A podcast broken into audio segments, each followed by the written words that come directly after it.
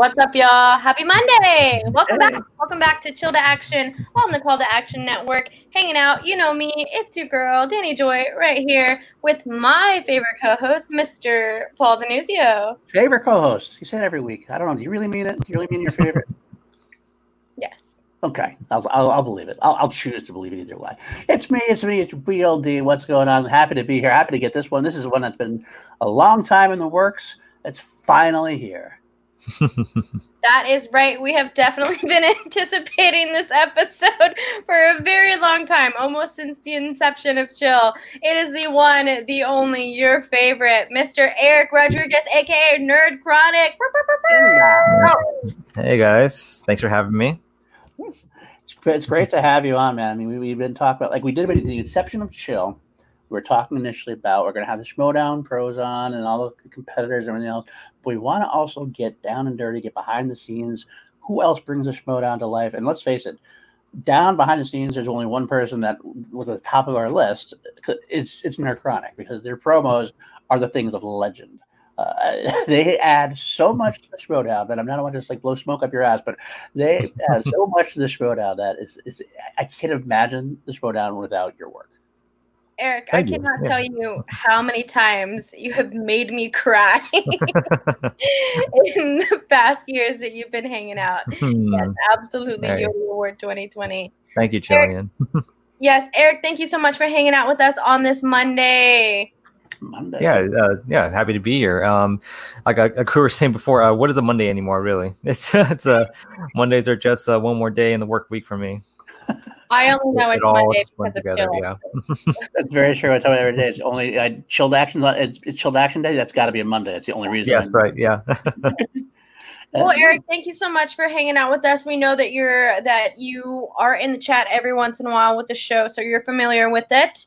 Right. And as usual, we always like to ask our guests the same question: Why Schmoedown? How did you start? In how did you get involved with the Schmoedown? Uh, so yeah, I've been like I, I've told the story I think in a couple different places, like in some extent, well, some form or another.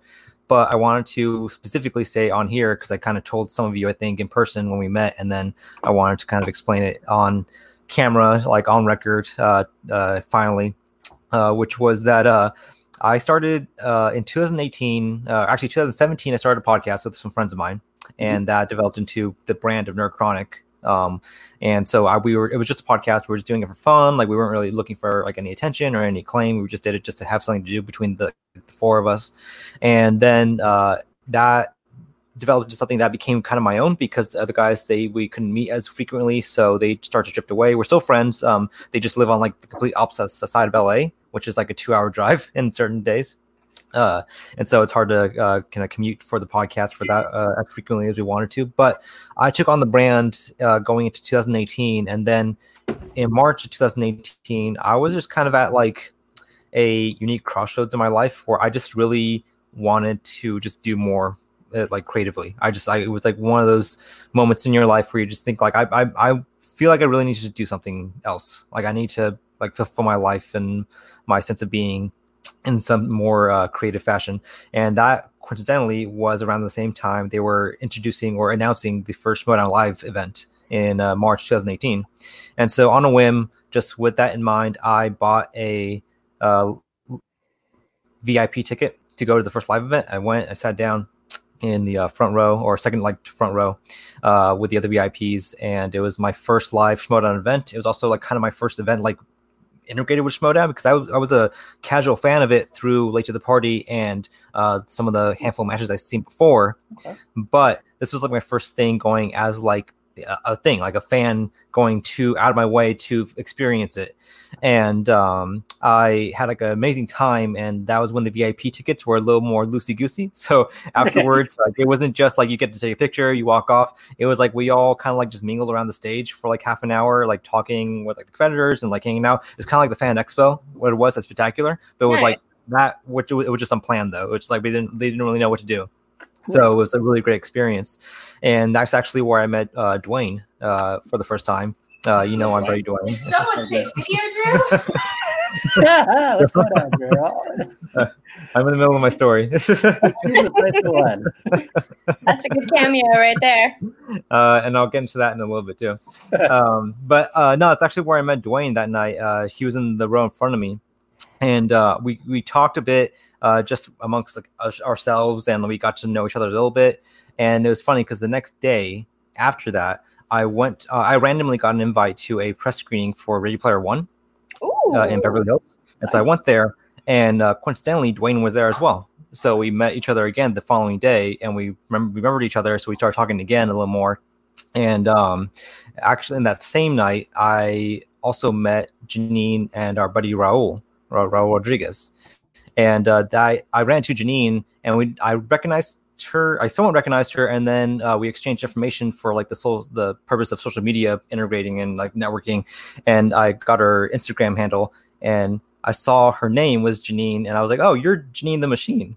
And she's like, "Yeah, like that's me." I was like, "Oh, I was at the Schmoedown event last night." She's like, "Oh, that's really great." So we started talking and like uh, chatting a bit, and we kind of kept in contact a little bit from there. And uh, I found out shortly later that she lives in the same hometown as me, uh, or in the same area in uh, kind of Central California, in Fresno and uh, I uh, really liked her from there because like she was just someone that I you know admired from the show. Also, like she kind of had like a hometown feel for me when we talked, and it was like she was a really sweet person. And uh, so the following months, I went to the two more live events that we did that year, and each live event that I went to, I would make a fan made promo video of the event. Uh, I would just shoot it on my phone, like from the crowd, I would right. shoot footage of like the entrances and like the wins and like the big moments, and I would go home and put it on my computer and like start editing with clips from previous matches. And every time I would do it, Kristian would retweet my um, stuff and say like he really loved it. And so I was like, oh great. So he messaged me the second and third time asking if I could send it to them directly so they could post it. And I was like, yeah, of course. So like that's when I uh, sent it to them, and I was like, he I guess kind of kept tabs me th- um, through that. And uh, in October, I think it was uh, around Halloween, Janine had a uh, art exhibit in Fresno, uh, and she was uh, uh, selling her Pennywise painting that she had made. I've seen that one. Yes. Yeah, and so I went there. I happened to be in town that weekend, so I went there. Uh, it was a, it's a little like 45 minutes north of where I live, but I went there to go, you know, see her, support her, and I actually ended up buying the art, the piece of art as a gift for someone, and I couldn't grab it the next day when they had we're going to sell it or give it out to people who bought the paintings. So I left, had to go back to LA, and I messaged her online. I said, "Hey, I bought the painting, but I didn't have a chance to grab it. Could you possibly bring it the next time you're in LA? Because we were thinking about going to Halloween Horror Nights, we're late to the party that year. Right. And I was like, I'll grab it from you there. And she messaged me back. She was like, Hey, well, actually, I'm going to be filming a match uh, next weekend. Do you want to come to the studio and watch? And I'll give it to you there. And I was like, absolutely, oh. yeah, I'd love to. So uh, that was my first in to get into the actual studio. And I would, uh, uh, you know, it's I. anyone will tell you this, they have the same experience when you get to get to the studio for the first time, like just not as a fan or like a Patreon thing, just getting in there as like as an invite. Um, and it's weird because like they treat you like family right away, like they really do. And uh, so when you walk in, you feel like you're you're allowed to be there, but you also feel like you're not supposed to be there because no one's acknowledging you because you're just like, oh hey, and like Mark Ellis walks by, and you're like, at first you're just like, oh my god, that's Mark Ellis, but he just he's like, oh hey man, like what's up, and he's like being super nice as he always is. Um, I was like trying to blend in as best as I could. I was hanging out with Janine and Raul while they were there, and uh, Kristian saw me. So Kristian walked in, he came by, and he walked up to me. He's like, oh hey man, it's good to see you again. And so I was like, oh hey, it's good to see you. So he recognized me from the previous various like like five second moments that we met at the earlier events and other uh, places. And he asked me, he says, "Hey, when you get a chance, to, can I talk to you about something?" And I was like, "Yeah." So uh, shortly after that, we went to his office and uh, we sat down. And he asked me, he says, "Hey, uh, so I really love what you're doing with the promos. Uh, would you be interested in potentially doing it full time for us next season, which would be season six? And I was like, of course, like hell yeah. And uh, so he said, keep doing what you're doing for now. Um, you know, we that was in October, so we had about two more months left of filming. And uh, he's uh, said, do give me what you can for the matches that we have coming up. And uh, at the start of season six, we'll get you in here to start doing all the promos like from then on. And so I did a promo for the uh, singles tournament that year and a promo for Bibbiani versus Roca for the title shot. And then my first go around, like the first like real test I had that year at the end of the year was uh, this Spectacular Three promos. I did all the promos for all six matches that year, and it was huge. It was like a rigorous like endurance test, like uh, and that was when I didn't have my style down, and like I had like kind of notes from Kristian how to like structure it. So they were all like six minutes each, and uh, so they're super long. Uh, but it was like a really unique experience trying to get in there and like really sink my teeth into how the show can be structured from an entertainment standpoint for like these short form narrative things. And then uh, season six in January 2019, that's when I started officially, and then I was part of the Schmoedown. That's nuts. And yeah. then you got the Bobby Gucci seal of approval. that, that, means a lot. That definitely means a lot. Yeah, I love uh, walking by, and I love walking by, and just uh, every time I, if I don't even know if Dagino's there, I just hear him go, "Nerd Chronic." He's always working somewhere. Yeah. Yeah. I feel like Bobby Gucci is always around. Uh, you mentioned that. You mentioned about Kristian and giving you notes. Does Kristian give you notes now? Like, have has that ever slowed? Does he like just leave it to you now more? Or is he just as just as, as big into it as as ever? Uh, very quickly, he didn't give me many notes. So like okay. spectacular was the one because that was when he had like a specific vision of how he wanted like the narratives to play out for like all the matches and like kind of had the interwove with some some of them because people were playing twice and over and stuff like that. And um, so he had like a, a, breakdown of like the beats he wanted to hit. Hmm. And having that, I have like a pretty good recollection of the entire show, like history of the show now, like who did what, where they came from, what they did, uh, what they said. And so he rarely ever gives me notes unless he has like a specific upcoming story point that needs to be kind of emphasized for certain things. Like when Shannon was going to be announced as manager, I knew that was coming. And so he messaged me shortly before Spectacular saying, like, hey, uh, make sure you include the moment in uh, the Inner Geekdom San Diego match when Mike and Shannon came out together and like he kissed her. I was like, it's already in there. So I was like, already way ahead of you. So like he's like perfect. Um, yeah, there's only ever times where like, yeah, I might not be aware of something like that, and like he might say like, hey, make sure this is in there, just so like the we have we built it up the proper way. Um, but for the most part, he has left me alone uh, with the work, and he trusts me a lot, which I do appreciate like a great deal. And uh, when um, I think it was the first time we met, like after we discussed like the promos and what he kind of wanted, he asked me like, "Do you like do you know do you know wrestling?" I was like, "Yeah, I do." So he said, "Do you know the Stone Cold versus, versus The Rock WrestleMania promo?" Uh, I was like, absolutely, like, like that. Like, yeah, Paul, you know what I'm talking about. Yeah, I watched. Yeah. I, I, I, know like this much about your. Time. Yeah, and uh, yeah, that that was like uh, that promo in itself was a huge inspiration for like the kind of way I do style my edits and like kind of the like kineticism around it and like the momentum, and like I think that was inspiration to me when I was growing up watching edit edits and video packages like that. And so I think we did click right away. I think that's what he does.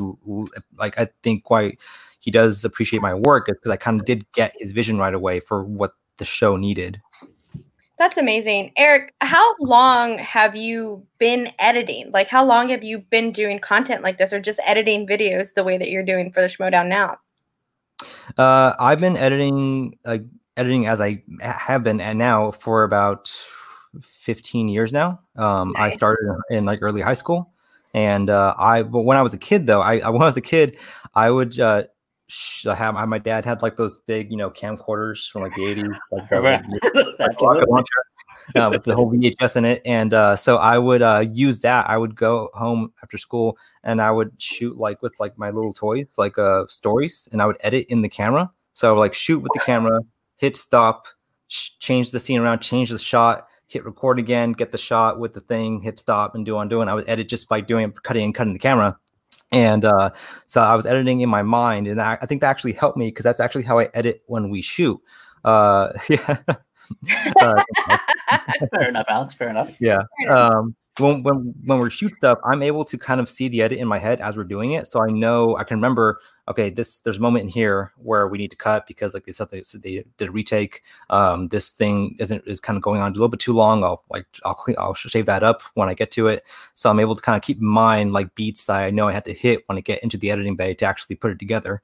Um, but then in high school, I actually got my hands on editing software for a video class that I took uh, which was uh, yeah just for like kind of general video editing and that's when i fell in love with it for sure because i just i loved piecing it together. I would be in there like a huge nerd during lunch like just editing stuff for projects like for, for fun and everything and uh, the following year my second year in that class i was actually like teaching half the students how to edit because i was like my the teacher like liked me enough he would just let me kind of like handle it like teaching the other half the students that he couldn't get to in time um, and uh, yeah, it was like I just fell in love with it very quickly. So I went to college for it, and I, I learned uh, multimedia and editing for uh, my my degree.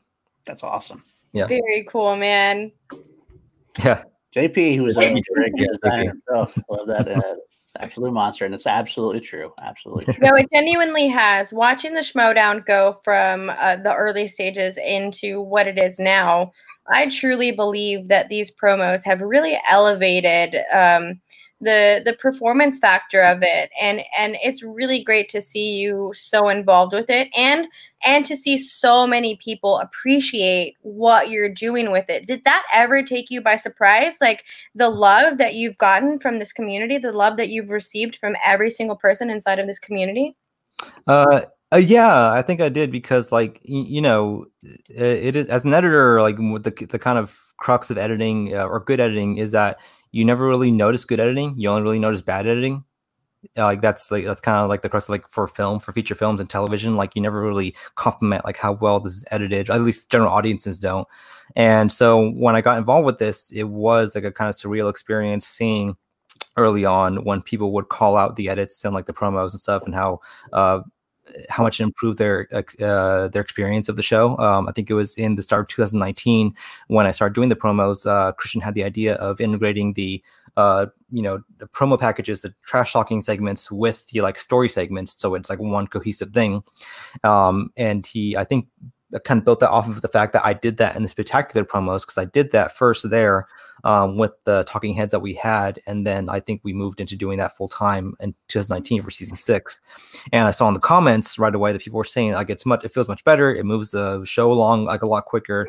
And it's just like it's uh, such a uh, much more entertaining like uh, piece to just watch that kind of all come together like as one thing, and so like uh, that was like really uh, fantastic to feel for me uh, you know coming from as an editor who has done projects before where you're kind of just blending into the background you know you're not being like really called out for your work um, it is really nice to be part of something where people acknowledge uh, that, that there's something kind of going into the work that has something here for uh, what I do for the show. And um, I think Drew always likes to point out that you know uh, it, it is very rare when you see um, a piece of entertainment where people constantly acknowledge like the editor as like someone that they appreciate for like how they're enjoying how much they're enjoying the show absolutely don't worry, don't worry, Drew. We won't forget. we know. We're definitely. No, definitely right there in the in the side of my mind, like I'm pretending she's actually like in my room. So presence is set.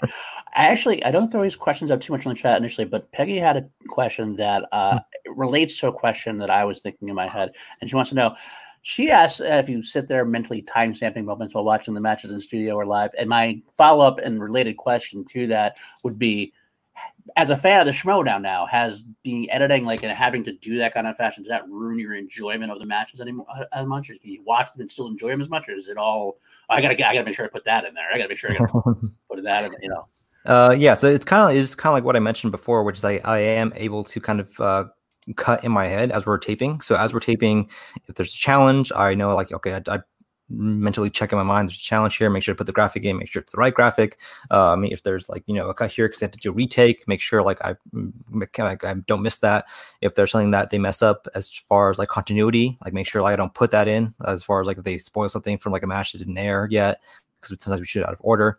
So yeah I'm able to kind of keep tabs on what I do in my head when we're um, when I see it and um, like there is a lot going on uh, for the matches to the point where I am I, I when I started, I was able to just go and sit down like everyone else and watch the matches and enjoy myself. But now I am part of the crew. I'm part of like the the show. I had to kind of like run around and do like a handful of different tasks as they're taping, so I can't enjoy it as much when we're taping. But I do love seeing it when I'm editing it. You know, I get to edit it. I get to rewatch it three times over for my passes to do, and so like I do know the show very well once that match is finally cut and ready to air. Perfect. Another question I will throw because because I, I want to make Bobby Gucci has a question for you. I, makes sense. How do you decide what to cut when you're editing his promos? Because obviously there's so much gold you're leaving. And do you ever keep the outtakes? Can we ever ever get any outtakes from from Bobby Gucci's uh, intelligent ramblings? There's a there's a lot. There's a lot that I had to cut from you know uh, Gucci and Kaiser and uh, Paul Preston and a lot of people who have like great material, you know, but it's just, and Napzok, but it just for you know the package itself, it just doesn't fit sometimes. The music like in the pacing from like the other competitors, it doesn't like quite match. Um, so it's all it's all about like the the narrative and kind of like the entertainment value of it. I kind of let that drive what gets left in. Um, there, but everything is gold. Like really, these guys are super funny, and like it, it hurts me to like cut out like some of their best bits. Um, there was a whole bit. I guess like I could I could say this in um the Odd Couple versus Who's the Boss promo. There's a whole bit where Bobby Gucci was talking on a, a shoe phone Roxy. that, didn't, that didn't make the cut. Uh, which, which hilarious, but it just it didn't like match with like the kind of like tone that the odd couple was bringing in, and like the kind of way Bateman and Riley kind of came at him again. So like it, it just it didn't like fit just right, and so like I, I really wanted to keep it in, but it didn't work uh, for what I was feeling with the promo. Um, but yeah, that, that happens a lot. There's a lot of outtakes that go that get cut out of like uh, the material that they write, and it, it does suck. And I, I feel bad for Kaiser because he's so proud of that material. I, so, what are you saying? We got to talk to Kristian maybe and maybe petition some kind of Patreon tier special yeah. like outtake package or something at some point or another. Yeah, uh, I would love to do that. Honestly, I would love to. and I would be totally happy paying for that. Like, I, I, would love to have that, even if it's just like an end of the year special where yeah. a lot of the cutting room floor stuff is put together. I would love that. Yeah, that would be a lot of fun to watch for sure. I, w- I would love to have that put out for sure. yes. Um, go, Paul. No, it's all you. All you. Go ahead. So, uh, I'm sorry, I lost my train of thought. Go, Paul. well, I was going to say we are we do have a lot of questions already in the chat. We do love to take questions at the end also, but we do have Streamlabs coming in. We want to pop in as we get them here and there. Uh, so streamlabs.com uh, slash call to action podcast if you want to get them ready. Uh, before that, Joe Jake does. Yes, I want to put that out there oh, too. Yeah. We notice that you're wearing a C2A shirt, and we definitely salute that. Pimp our merch out so you can get that as well. Um, we also have Chill to Action shirts, also, y'all. Just you do have Chill Action shirts. There. Uh, let's see. Brandon Buck donated three uh, and said the ultimate question for all editors: Final Cut or Adobe Creative Suite, and why? I love that question. yeah, yeah. It's uh, I, I I personally use uh, Adobe so I personally use Adobe uh, Creative Suite because um, I learned.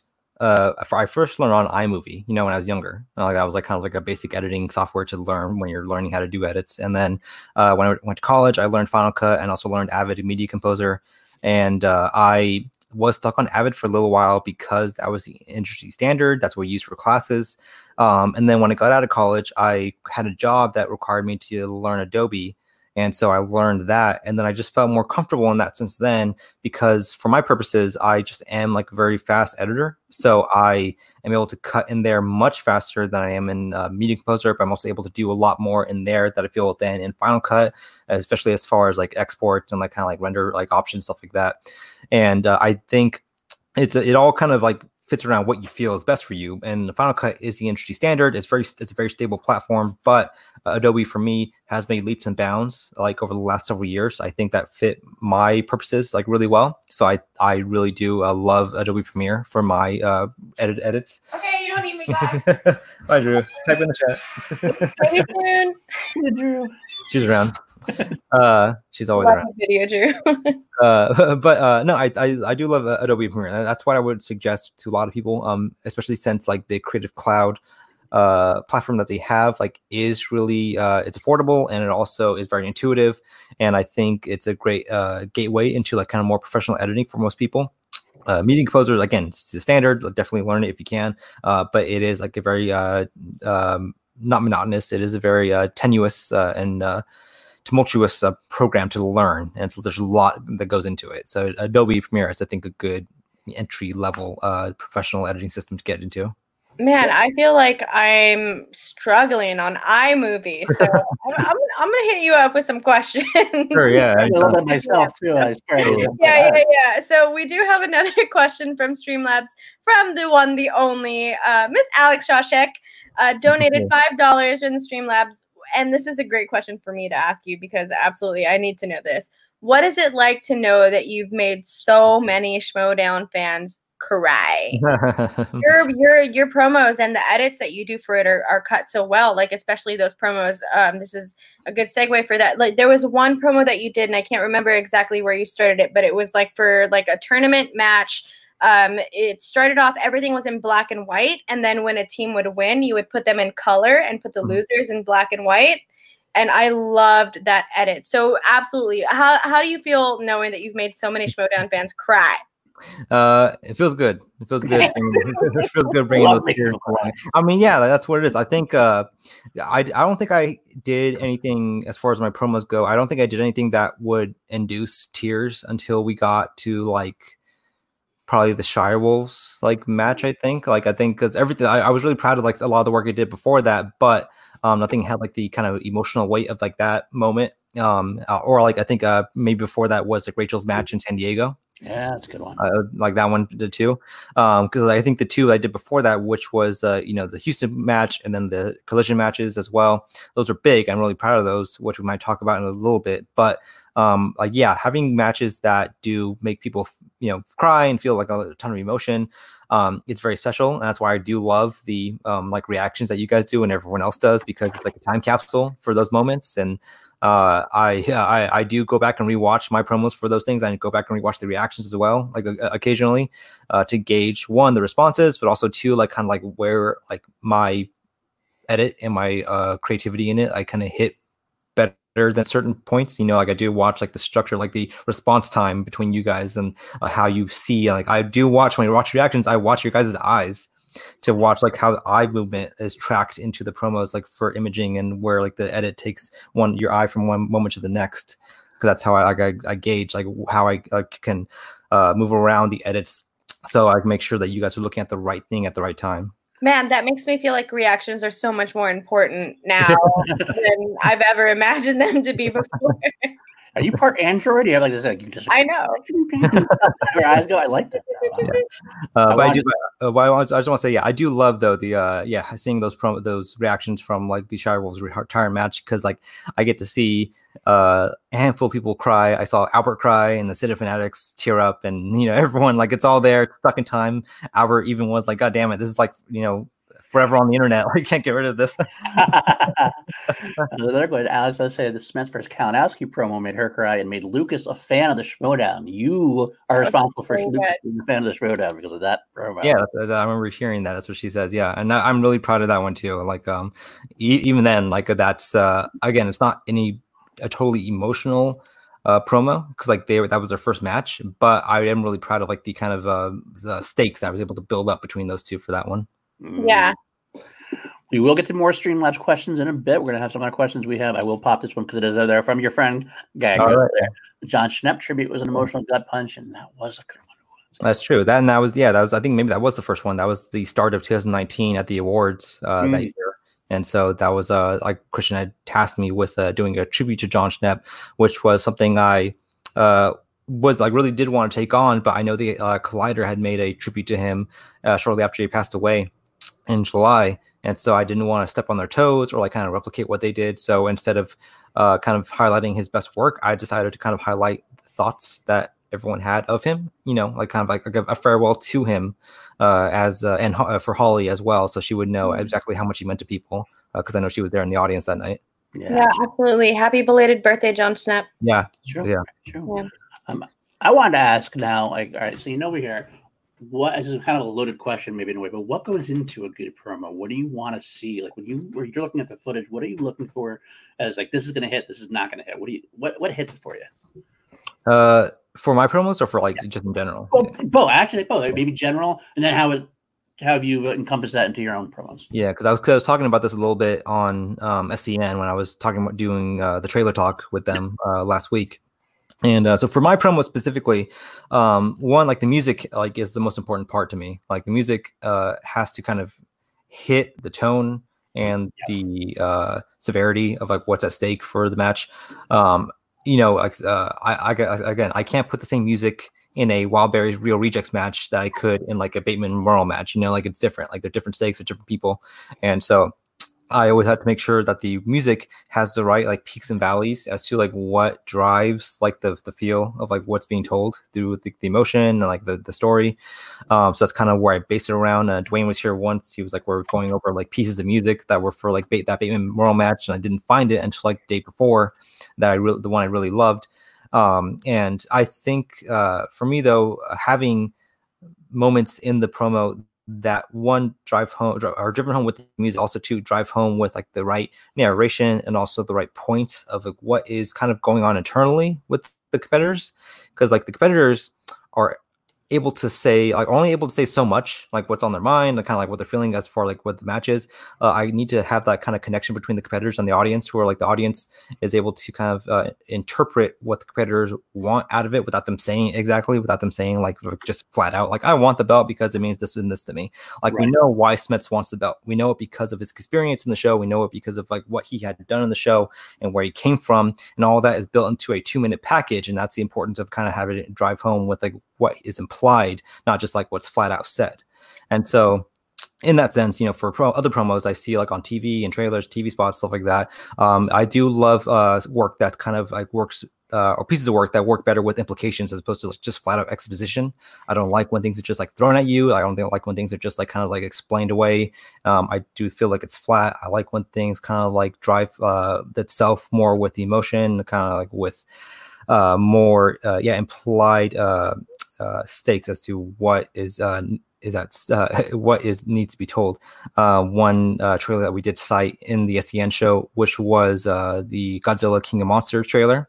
Mm-hmm. Uh, I really love the uh, second trailer. I think it was, or the third one with with the Somewhere Over the Rainbow rendition that they had. Right. it has like it's a really beautiful theme. It's a really beautiful cover of it. It also has like great flow to it with the music and like the images that are being shown. As far as like again, eye movement, and like uh, movement across the screen with like the way the monsters are moving. It sounds like very funny to say it out loud, but uh, just like yeah, the way you ha- are able to like, kind of mix that action with the beats and the kind of like more melancholy like sound of the music, it all flows very well and like uh, almost counterintuitive nature that gets you invested in like what you're saying. I'm here to claim my title now. Like that that one line of the song for those promos that you did and like that whole cut is like cuts of like people holding their belts and mm. stuff like that. Like just the way that you that's I love that so much because knowing that's how I've always felt like watching your promos and listening to the music that you put in with those promos, especially like that one specific promo with that song that that went into other promos was so good because it it it enhanced that emotion overall for what the Schmoedown is. And it makes it really does make this movie trivia that we watch online that much more feel that much more like a sport like a like a true genuine sport that we all are completely invested in so like it's insane how much emotion and how much you bring to the schmoedown just for all of us fans in general so big shout out to that was such a fun thing to hear you say yeah, yeah, I uh, yeah, and I, I, do like that promo a lot. Like with the the song, um, I luckily I do I this year I'm able to find a handful of um songs that have like lyrics to them because like that's something that I was always trying to work towards. The last year that I did everything, like almost none of the promos I did have lyrics. Um, now I do. I, I have a library that I found that has like a lot of great songs that have lyrics that added in them um, which is cool because that's how that's a lot of what you get in the WWE promos. You know, get lyric kind of like driving the narrative uh, that help a little bit, um, and it does help me a little bit too. And so I, I'm happy to once we do get back on the road. Like once we do get into the swing of things, I have a good handful of songs lined up that I really want to use for the promos. Uh, like I have a song already in place for the um, uh, corruption versus founding fathers promo. Like whenever that happens, like I already have it. I already have it ready, locked and loaded. Oh, I'm excited already. And I will. That was one that got me too. Yeah. When, that, yeah. when that part capped exactly. out, you're saying, let's see how this one shakes out. That was so yeah. so god And then like the whole draft thing, and then it's like Robert Parker right there, and then it goes into like all of the newbies that are coming in. Like it cuts to Robert Parker, James White, any of the other rookies that are in the Schmoedown. It was so good to see. I'm so fun. Like I'm just fangirling right now. I'm so sorry. what is your favorite? What is your favorite promo you've done this for the Schmoedown? If you had to pick one of your babies, which is the one? Yeah, that's hard. And people, some people ask me that, and it is hard to pick. Um, I, I honestly do think I enjoy uh, Smets and Kalinowski at Collision I, the most. I, I think I do. Like, uh, uh, it's up there. Definitely, I can compare it with you know the Houston promo guy versus Bateman. I can compare it with uh, and uh, Smith Spectacular, like the Shire Wolves promo, stuff like that. Like they all have like different merits to them that I do enjoy. But I just think that the Spencer Kalinowski promo I enjoy the most because it was built off of such a natural rivalry that they had built between one another you know, like the rivalry that we get in the Schmoedown, uh, they are for the most part pretty natural, but they are kind of driven by Kristian's, you know, overall like big picture like uh, thoughts of like what he wants to happen. Not that it's like forced or anything, but just that he uh, has like a way of like kind of directing things in the right direction um, with like certain people. Whereas Spencer Kalinowski, they built that rivalry off of like one moment in uh, Free for All uh, when they stepped up on stage together. Like that was it. Like that moment, like was the birth of like this crazy story that was going to develop into like a year long thing. And so I was able to use that as uh, my jumping off point for that match and Collision. And uh, I was happy to kind of like build that between those two and what they were able to do just off of like their sheer investment in the story and in their characters. And so like I really I was really proud to put that together for that match for their first match. Like that that's that's uh, kind of an astonishing uh, accomplishment. Not to not to pat myself on the back, but it's just like it's a, a, unique thing to kind of put together such a cohesive and big uh, story promo for these characters that have never played each other before. That's cool. cool. That's so cool. I know that you talked about meeting Dwayne at one of the first live events that you went to. How long has Dwayne been a part of this, helping you out with filming and stuff like that? Uh, so Dwayne was around when I first like when I first got into Schmoedown. Like I said, we had met and then we kept in contact. And I would see him at some of the events. I would see him at all the events, and then uh, at like Ellis's like you know stand up shows and stuff like that when we would go out and like uh, just you know all the Schmoedown adjacent stuff that we enjoyed. And then uh, he, uh, I think, I invited him. I'm not sure if I was inviting him or maybe it was Janine Raul that invited him to come to one of the studio uh, tapings as well and uh, he was there for a little bit, just watching with us in the crowd as we were. And then he um, decided to bring his camera one day because he was going to help get some uh, uh, still shots of people. And so I asked him because uh, I had this in mind already. He said, "Hey, does that shoot video?" And he's like, "Yeah." I was like, uh, "How can it shoot at a high frame rate?" And he's like, "Yeah, I can shoot at 60, at 30, you know, this and that." And uh, so I said, "I was like, can you like possibly get the entrances for me uh, for everyone just coming out. Um, and we did it. I think the first one we did was the three-way match, uh, Innergeekdom match between Chandru, uh, David Moore, and Warfather. That was the first one I think we ever did. And it was like a test run, and it worked out pretty well. So we started doing it from then on, uh, getting into the tournament season of the year.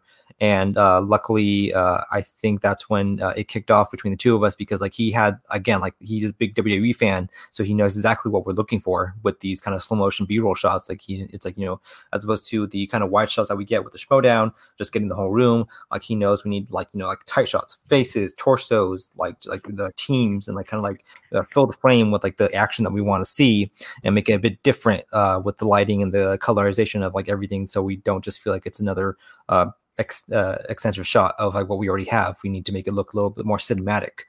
And um, luckily, that combined with uh, Free for All last year, uh, I shot all the Free for All stuff uh, in LA. So all the shots of everyone walking out in the crowd, like JT with the hands up, and Mike walking out with like his arm and stuff.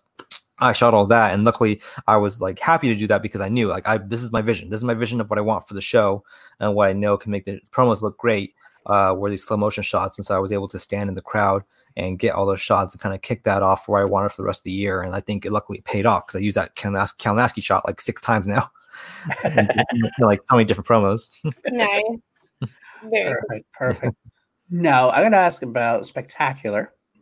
Uh, we were involved in that. When, how did you? Okay, so I'll set this, set this tone for everybody else who didn't realize that when we went to Spectacular, Eric invited all the reactors who were going to be there. It was going to be Call to Action, Late Party, uh, the Fanatics. We all got to go and watch the family match versus Shazam. Um, we all watched in his house while he was taping us. So he basically reacted to us reacting. And I want to know when did you come up with the idea? How quick? Uh, how did you, how did you think that process? And did it go the way you thought it was going to go? for the party itself. Yeah, for the party itself, yeah, how everything went down. Yeah, um, yeah. Well, because so again, I I knew what was going to happen in that match because I was there at the taping when it happened, and so, so you had to get us there. So I had to get you guys here. Like I had, I had to get you guys here for sure. Like if, it was, if you guys weren't going to come, I didn't even know if that party was going to work. As well. uh, so I. Uh, I mean, we made the party. We brought the white claw. We made the yeah. party. Yeah, yeah. You guys were there with the party. Late to the party was there too. So uh, it, was, it was the whole thing. So I mean, late to the party, they always come and stay with me uh, when they come and visit, and they had a tape or whatever. So they always crash in my at my house, and so they're the kind of first people that I've had that were reactors to the show, and um, so I thought about it. I thought like, what if I have them along with like of the other reactors here? We could like put something together, like a big reactor, you know, crossover event and uh, look, I was able to get you guys and all like the other channels that came. Uh, and like, I'm bummed. I could wish I could have got you know Abby and like Take Three and uh, like GTH and all the people who were here, uh, but people were, were flying in at different times and stuff. I would, would love to get like everyone that we could, just but that we could. However, in hindsight, I'm glad that maybe it was just the people that were here because we we barely got everyone in frame. like it was, it was, a, it was a pretty packed house that night. Um, but uh, yeah, I, yeah, uh, putting together. I went out with uh, uh, my buddy Luis, who you guys met. He did all the cooking for us. Um, so he's like a fantastic cook he had the, the big taco area Yeah, for were bomb. yeah he's a fantastic cook. And uh, so he was really happy to do it. He's always happy to entertain guests and cook for people. He just loves it. And so we went out and we uh, went around town. It was raining all day and we bought like $200 worth of like food stuff just to like put it together because like we wanted to make it right and so we came back and he started uh, getting it cooked up. And uh, i knew it was it was a it was a trek for you guys because you guys were like in like near downtown la so it was like kind of like a drive to get out here. So i was really appreciative that you guys came. And when you guys came that like kicked the whole thing up to another notch because you were like half the party. You guys rolled in like 12 people deep. Yeah, we rolled deep. Call to action rolls deep. yeah. Uh, but yeah I was, it was a really beautiful night. Like, I, I loved it. I absolutely loved it. And it, it was you know i don't uh, Drew will tell you this if you ever see her again after this pandemic. Uh, but this is uh, she. I, I don't usually get out. Like I don't usually go out a lot. Like the past year and a half that I've been doing this, I've just spent like pretty much almost every day of my quote unquote um, potential social life just being here working because I wanted to make this whole thing work. And I'm pretty, I, I am glad of how it paid off now. Uh, but it was nice to have like uh, new people who I considered friends to come into this area and kind of like be together uh, for the first time for myself in a long time. Like that was the first time I kind of like hung out with people in like a Oh, long, long time. Oh, we were thrilled to be invited. We had a great time, and I do say I apologize then, and I apologize now for not giving you a lot of great material to work with because I have. As, as Kelsey said, we bottle were of getting a little over. certain- It was the full bottle of Jameson then, yeah. And then she retired on me, so that really made me very, very, very sad, very upset. I mean, the family lost. How else were you ex- going to expect anyone from the Action Army to to react when the family lost? And and the guy retirement thing. Oh mm. my goodness! I'm just glad that there's actual video footage of how I react when I go into panic. I just laugh. I oh, just cry, laugh the whole time. Yeah. So that that honestly is probably my favorite thing that that I having all of the reactors together and we were all traumatized. Yeah, we're trying to tell- A- and having like that the group like a core group of people who are emotionally involved inside of the Schmoedown all inside of one place at one time was so much fun so again eric big thank you for inviting us to that um, we did cut our disney trip short to go to that Oh, thank you. I- i won't let any of them live that down yeah. I did, I did absolutely. But the great thing about it, was getting to be not, not just with like ourselves partying. We had you there. We had all the other the reactors. Great seeing all the reactors get together, like share not like secrets, but like share trade. Not like this is what we do. Is what we do. Oh, we love what you do here. And like it was just kindred spirits of all something we love together. We got to really talk and really get down deep Yeah. into something that we all love. yeah And yes, that is probably very true that I did call Andrew trying to get him unretired. He was about 12, 13 times. He did eventually pick up though. And, and of course, mm. I'm still, I still hold, I still, that actually is true. I did say that. um, I still hold true that the next day at Spectacular, he unretired. I still, my head canon, I made it happen that he That's unretired. what- yes it was planned or not. it doesn't matter that that promo or that little video that Andrew made was like a couple weeks in advance. It was totally Paul Hard doing calling it. Andrew twelve times that night, calling Andrew and Ben. And Ben, I almost I didn't that know what it night. was. like I was getting desperate at that point. Uh, We had a good time. We definitely had a good time. So again, was a lot of thank you for inviting us to that. That was so much fun. Well, moving on, moving on. We should say. Oh, actually, one question I want to say. We had. Let's talk about what almost was. that got to the point where you entered the draft and you were going to be a part of the Schmoedown. And, you know, unfortunately, I don't say unfortunately, because you, you, it's, but with the way things happen. Uh, tell, tell, tell, tell, tell, we get in and how you had to get out. It was a noble fall on the sword for you, my friend. it was. It was. Yeah. Uh, yeah. Yeah. I mean, that was uh, that was definitely the whole thing. Um, I had um, it was I think yeah November when we like our second last studio taping. Uh, I asked Kristian. He we were talking about like ideas for next season, what we're gonna do, and uh, so I asked him. I was like, hey, like I would, if possible, I would like to play. And he was like, "Oh, you want to play? Like, you think you could hang in there?" I was like, "Yeah, absolutely." He's like, "Okay, I'll put you in the draft for next year then."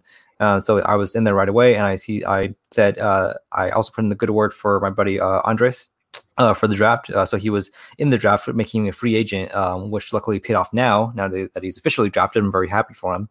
Uh, but uh, yeah, for the, so for the next couple months, I was in the draft, and I was you know anticipating that, hoping I would get picked up because I would love to play. And uh, I uh, I wasn't I didn't think I would get drafted at the awards because I honestly I didn't know how many rookies would get drafted, period, because it's just like there's so many people, existing players that we had. I thought maybe like, you know, a handful of rookies might get drafted, but luckily we did get the uh, really great ones. We got Sean, we got Parker and uh, James White, and like uh, some other people who were in there. And uh, Shannon had uh, pulled me aside after the uh, the award show, and she said like, "Hey, Chance." So Chance tells me that you are really interested in playing and he says you know your stuff because chance also stays with me when he comes and i train him like drill him on questions and stuff like that. The quizzes that i have like i was giving to him first about things and so he said i was really serious about it and so i said yeah i'm totally serious. I think i could hang uh, in there for sure and she uh, said okay well i'll think about it then and so she did pick me up the next day uh, for the remaining picks that they had for the roster. And so I was like really over the moon, like, you know, when that happened. Uh, but then shortly after that, it was like a couple weeks later, you know, Kristian called me and he just said like, "Hey man, like I'm I'm sorry, like uh, I it just I don't think it'll work out if you can play this season just because for taking on the edits, you're going to have to be looking at the question document uh, to have answers to everything, so like, you can put the text and the edits in."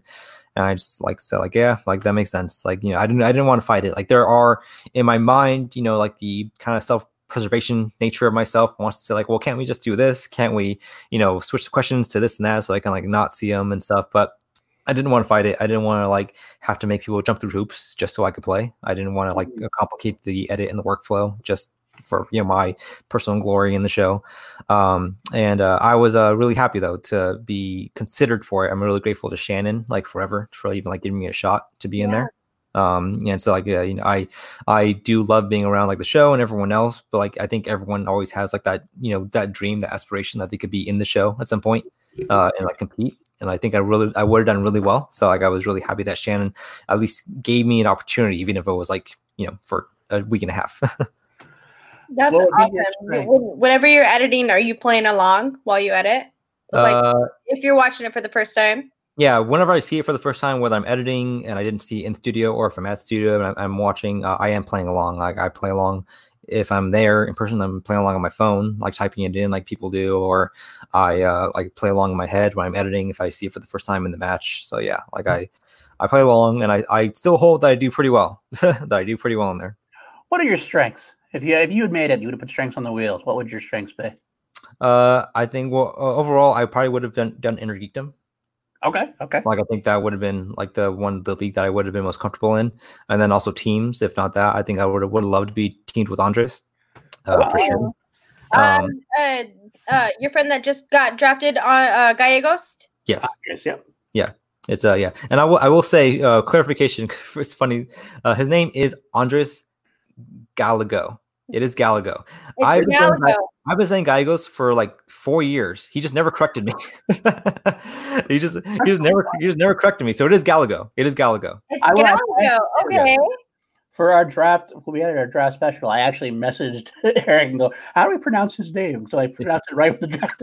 he told me wrong, but that's okay. I'll, yeah, I'll, yeah. I thought I was I was wrong because I thought it was wrong. I, I believed wrong and I did the same thing because, like, for the year and a half I worked for Ben and Drew, they always called me Denuzio, and I never corrected it either because I just don't correct people when I, it's just Denuzio. I said that one day I corrected him, and that's all of a sudden how it goes down. So I get you, Andreas. I get to how, why that would, uh, why that happened. But I, yeah. I mean, I'm I live in South Texas. The Gallegos is an actual last name down here, so I just assumed that the double L was was that.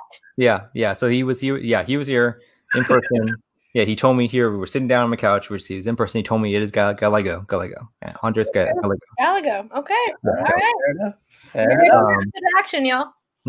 but uh, yeah, but I, I, would have loved to be teamed with him, and I think uh, my strengths, you know, would have probably would have been uh, now since we have an inner geekdom slice, probably inner geekdom, like since we have a slice for that now on the wheel. Uh, right. But also uh, horror, I do really well in horror. Oh, okay. Um, yeah, I do really well uh, with sci-fi fantasy. Um, yeah, again, all the genre-based stuff. You know, I, I do know uh, the uh, classic stuff, like classics, war like all the kind of like neutral films, but I do know genre-based films like very well. Good. Well, and he, he does still love you. So yeah. I'm excited to see his debut. One last thing before I want to get into uh, this or that like special game we play. Uh, you have been working very extensively, especially since the uh, the old quarantine issue. You've been working with Drew. Yeah, we saw on the screen. How did that partnership develop, and like, were we going? You got anything more planned for it? Uh, tell us more about it. With uh, Drew. With Drew, yeah. Drew, yeah. yeah Drew and uh, Video Chronic, basically. Yeah, Video Chronic, yeah. Uh, so Drew came out here uh, in like the first or second week of March because uh, Free For All was coming up. Right. And that's when the uh, whole pandemic thing was starting to spin up. And she messaged me, and she, she was already planning to stay here for the, the weekend of Free For All. And we had already planned that out. But she messaged me early on and she was like, "I'm." She said, "I'm worried that uh, I really think something bad is going to happen here in New York. I don't know if I'm going to be able to make it out." So I said, "Like, why don't you just come out here early? Then you can stay here for like a couple weeks. We'll go to free for all. Then hopefully it'll be fine by then." Little do we know, the world was going to end, and so now she's stuck here, and so she's uh she can't go back to New York. Like she could, she could physically, she could fly there, but I don't want to send her back with New York like falling apart like it is. So like yeah. I, she's so she's kind of stay she's staying here for now, uh, you know, working in the garage, doing what she can do to kind of keep sane and like be productive. And luckily, I think we have like fed off each other's energy very well because she is a very productive person, and so I like also work twenty four seven. And she says like that kind of helped you know uh, kind of kick her enough to start doing more with her channel and like what she wanted to do. And so she has launched a lot of like creative shows. She has you know cinema bites with alex and she uh, does her karaoke. She, uh, we do video chronic now. And uh, it has worked out really well uh, despite everything else going on around the world uh, but uh, yeah, like it, it's, it's been fun though. It's been fun having someone around to kind of bounce ideas off of, off of for our stuff. And I think uh, for as far as like the stuff that we do together, uh, we have a lot of other stuff we have we want to do that's planned. Uh, just like uh, we're just taking our time to pace it out, make sure it's kind of like developed right. On top of like making sure our core work is taken care of. You know, I want to make sure the Schmoedown's taken care of along with my other work that pays me. Um, and uh, I do think that we have a lot of like fun stuff lined up to kind of come out depending however long this whole pandemic thing lasts you know like uh, even when that's done i think we'll still have like uh, things in place so we can start we can keep doing fun stuff together. Very cool very yeah. cool. All right well it's time then i think. It's time for a little bit of this or that. If you haven't seen our show before it's where i'm going to give eric two uh, two options. Uh, you can ask for clarification if he wants or he can just go ahead and ramble through. I usually ramble through myself so it's all good. Uh, I am. I am definitely the rambler and also hashtag Danny Rants. And hashtag Danny Rants. That is very true. Uh, I, I, do want to point out something though. Uh, Dean Morgan uh, commented. She says, "Can he says can you confirm that she is a robot?" Uh, it's, yeah, it's funny. We just uh, recently concluded uh, the origin story of Drew and Tom uh, last night, or like two nights ago. what, what that is. Uh, so we we finally wrote wrote that into canon. Like I guess I won't stay here. I'll let her like develop that if she wants to ever say it. But we did decide what the origin story between them is. Have the I, I love it. I love it. Woo! We cannot wait for that. That's awesome. All right. All right. Well, like I said, this is that. Basically, I'll give two options, and uh, some of them are written for you specifically. Some of them are just our general every week kind of things we do. Um, and we always start out with the first one. I'm sure you've seen before. And I don't know the answer to this one. Actually, sometimes I have an idea, sometimes I don't. Are you team guy or are you team trader? One right answer. Yeah. You know what's funny? Is because I uh, didn't get to play. I get to like plead the fifth on this thing. I get to say like I'm neutral on both. I get to say that I'm a third party perspective. I like both equally. That is the I, first. That I have that. I have that power. I'm going to pull that card because I do. Because I do. Because I had to treat everyone equally for a narrative standpoint, and I get to say that I enjoy both equally for different reasons. You know, I'm not that mad at it. I think you are the only one I might allow allow that option to because I get what you're saying. You have a good reason why. I will let that slide, but nobody else who's watching don't get any ideas. watching. Nobody else. i will I'll punch. For, I'll push for more from everybody else. But uh, Eric, I love you, so I'll let that slide. Yeah, we're gonna let that slide on this one, my friend. Uh, I don't know. Jake is quite as uh, forgiving. We'll have to, we'll have to see. I mean, I'm not that happy about it, but it is what it is. I get it. I get it. So I'm good. I go where you're going with. okay. Well, you know, you've been like on Video Chronic and everything else. You've been doing a lot of trivia writing questions yourself. Yeah. Uh, so do you like writing trivia questions better or playing trivia? Uh, that's a good one. Um, I think I like writing uh, a little bit more. I, I love playing. I, if I had the opportunity, I would love to play. But I think uh, writing is such a fun process because, like, one, I started writing these kind of quizzes because I, it was my study tactic. I would do it to watch a film and study it in Innergeekdom style. Uh, so right. I would remember all like the kind of like plot details of the film. Um, and once I did watch it, it would lock in like how I how much I remember about that film. I could tell you uh, you know, like a lot of like minute details about uh, certain films that were definitely would never come up in Schmoedown, but I know it now. And uh, I, it is fun. It is fun also getting into the uh, mindset of writing questions and trying to uh, think of like how a question should be worded properly so it doesn't like give away the answer or like it's not too difficult and also the multiple, multiple choice options are believable but not, also not too easy or too difficult to kind of like, comprehend and mm-hmm. uh, yeah there's a lot of like uh, thought process going into it also i love cre- like you know, for my job itself, I love creating things for people. So I love creating these quizzes for people, especially for movies that uh, will, probably won't ever get like a lot of love in the Schmoedown, just because like they're not big movies, not necessarily because Schmoedown has issues with that. Just because I do think that they you can't ask deep cut questions about you know um, uh, uh, certain movies and trying to think like a like a minute movie. Uh, I was going to say heavyweights, but we just yeah, had something like that. I saw, I've seen something about heavyweights. People are saying that they didn't watch heavyweights as a kid. I definitely did. So. Or, or Three Ninjas. You know? Yeah. I loved all of those movies as a kid. Eric, really quickly, just to touch on that, I've watched you uh, with Chance specifically and with other competitors quiz them on that. Are you create the questions that you ask them? Are those your questions that you've curated, or are those questions that you found from somewhere else? No, I, I write all the questions. That those are some deep cut questions, y'all. I have yeah. watched him do this, and those are some deep questions. Yes, like the questions that I think we were I was drilling chance with at uh, uh at dinner before spectacular or before yeah. the awards. I think. Uh, I, yeah. those are all my questions as well as uh as well as like the ones I do on like our show, Video Chronic. Like I just yeah I write them just for fun. I started doing just for fun, but I do I did write them for myself purposefully so I could kind of remember these details and you know like it's just study tactic. It's study tactic is when you write something down, you remember it better. So like I figured writing questions down about things remember, make you remember it better, and it did help me a lot when I was trying to study for these things. Fair enough. Fair enough. Okay, how about uh, question? I, I don't know. Hopefully, you've seen both. I'm sure. I'm sure you have. Blade Runner or Blade Runner 2049. Uh, I'll say Blade Runner 2049, like all the way, definitely, like 100. Uh, Yeah, uh, yeah. Drew thought it was blasphemous when I said this, but like I do, I, I, I think I respect Blade Runner, the original Blade Runner, more than I enjoy it.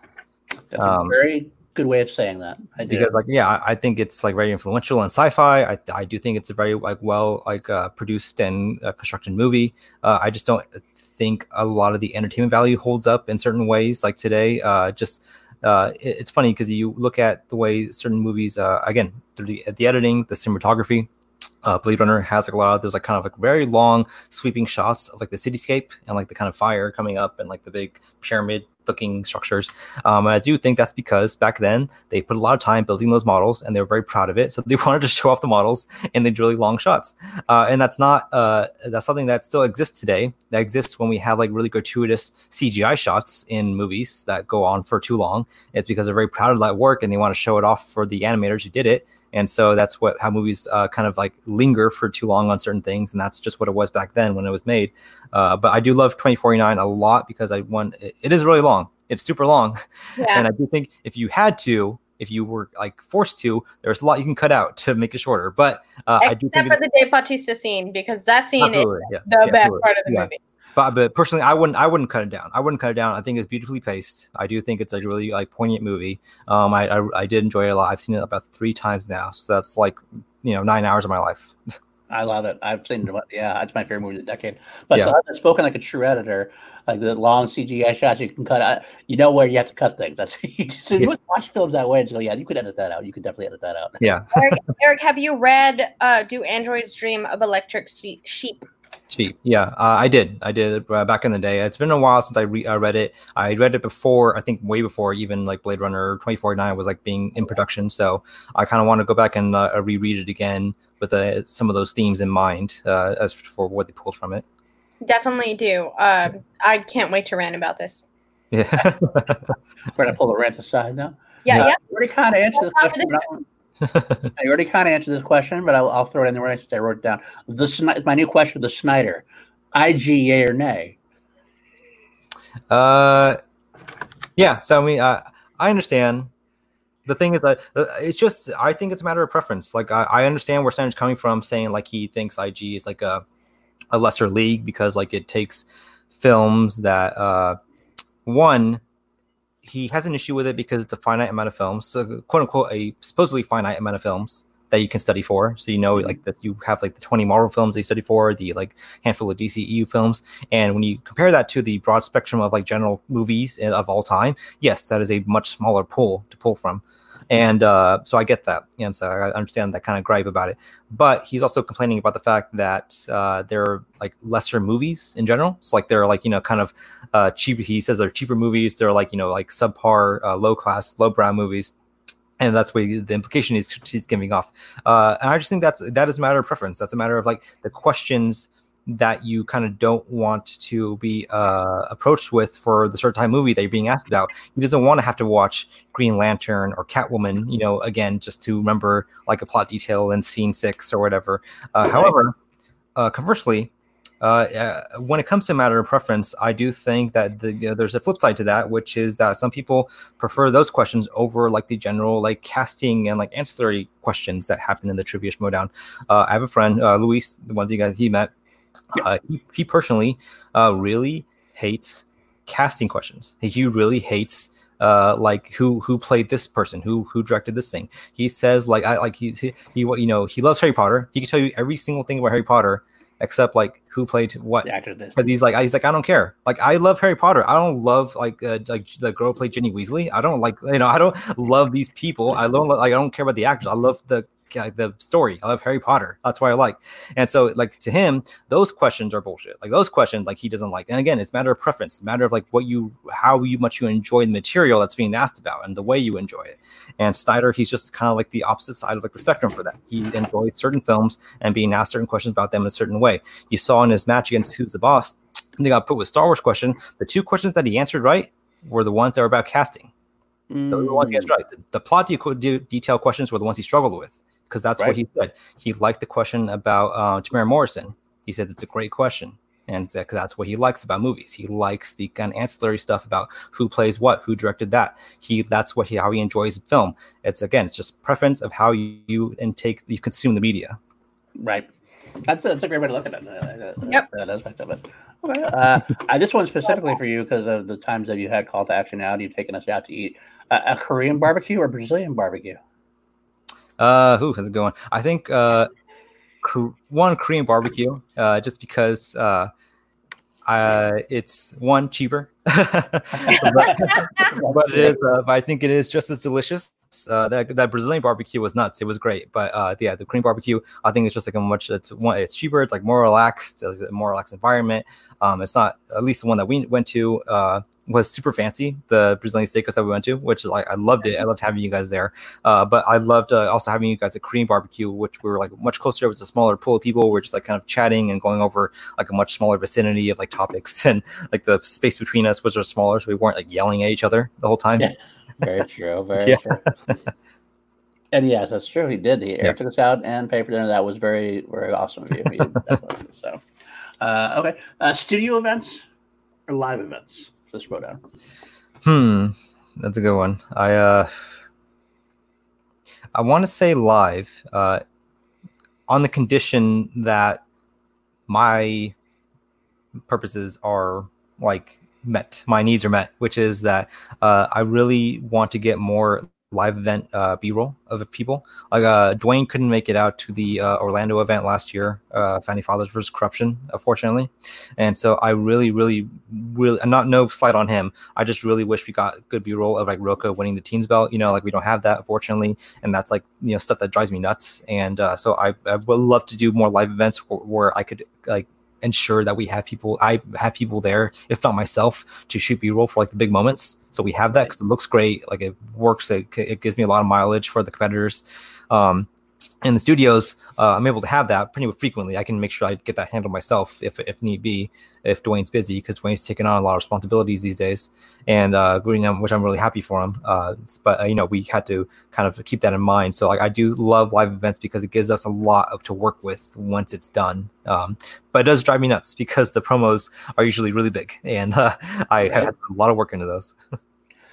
Definitely do. All right, all right. Uh, I'll throw a little horror one at you since you said you like the horror. Yeah. Uh, Freddy Krueger, Jason Voorhees. Uh, Jason. I have to say Jason. You're a Jason guy. Okay. I am a Jason guy because uh, yeah, I'm I, I love them both, but uh, I just think uh, Jason has had like the more like fun and wacky uh uh um series franchise uh because uh, Freddy is like fun and wacky like by design. Jason yeah. is fun and wacky by like mistake because they yeah. didn't they like didn't know what to do with that franchise for like they were going back and forth like he did this thing he's dead that he's dead now he's here uh, now he's like now he's undead.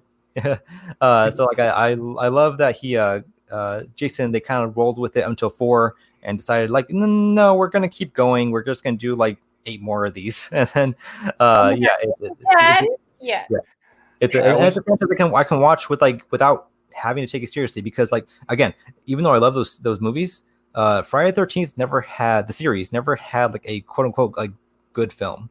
Like yes. Halloween, the first film is like like arguably like a good film. Yeah, absolutely. Uh, yeah. Sorry, Nightmare on Elm Street, like the first one, is like good for what it you know started out as, but then Dream Warriors is like I think arguably like a great film, like for the yeah. franchise. Like, I, you know, I just think Friday Thirteenth, as fun as they can be, they're all pretty schlocky. They're all pretty campy. I don't think any of them like are going to be held up in like the pantheon of like horror iconic films. Uh, yeah, Freddy versus Jason. Drew says, like I think I love that one. It's, it's one of my favorite ones for sure. Like I, I genuinely love that one a lot. uh, but yeah, like so I, I take it with a grain of salt. The whole thing with a grain of salt. Can I tell a quick story, just really quickly? I'm so sorry. So okay. I used to have a recurring nightmare, like an actual dream slash nightmare of me sur- like in this weird room of pipes and like uh just it was all red and and it didn't occur to me until I rewatched uh Nightmare on Elm Street that that was actually what I was dreaming. What's up video Drew? Perfect timing. That was actually what I was dreaming was the scene from Nightmare on Elm Street because I guess I saw it when I was a kid, completely blocked it out and that just became my nightmare.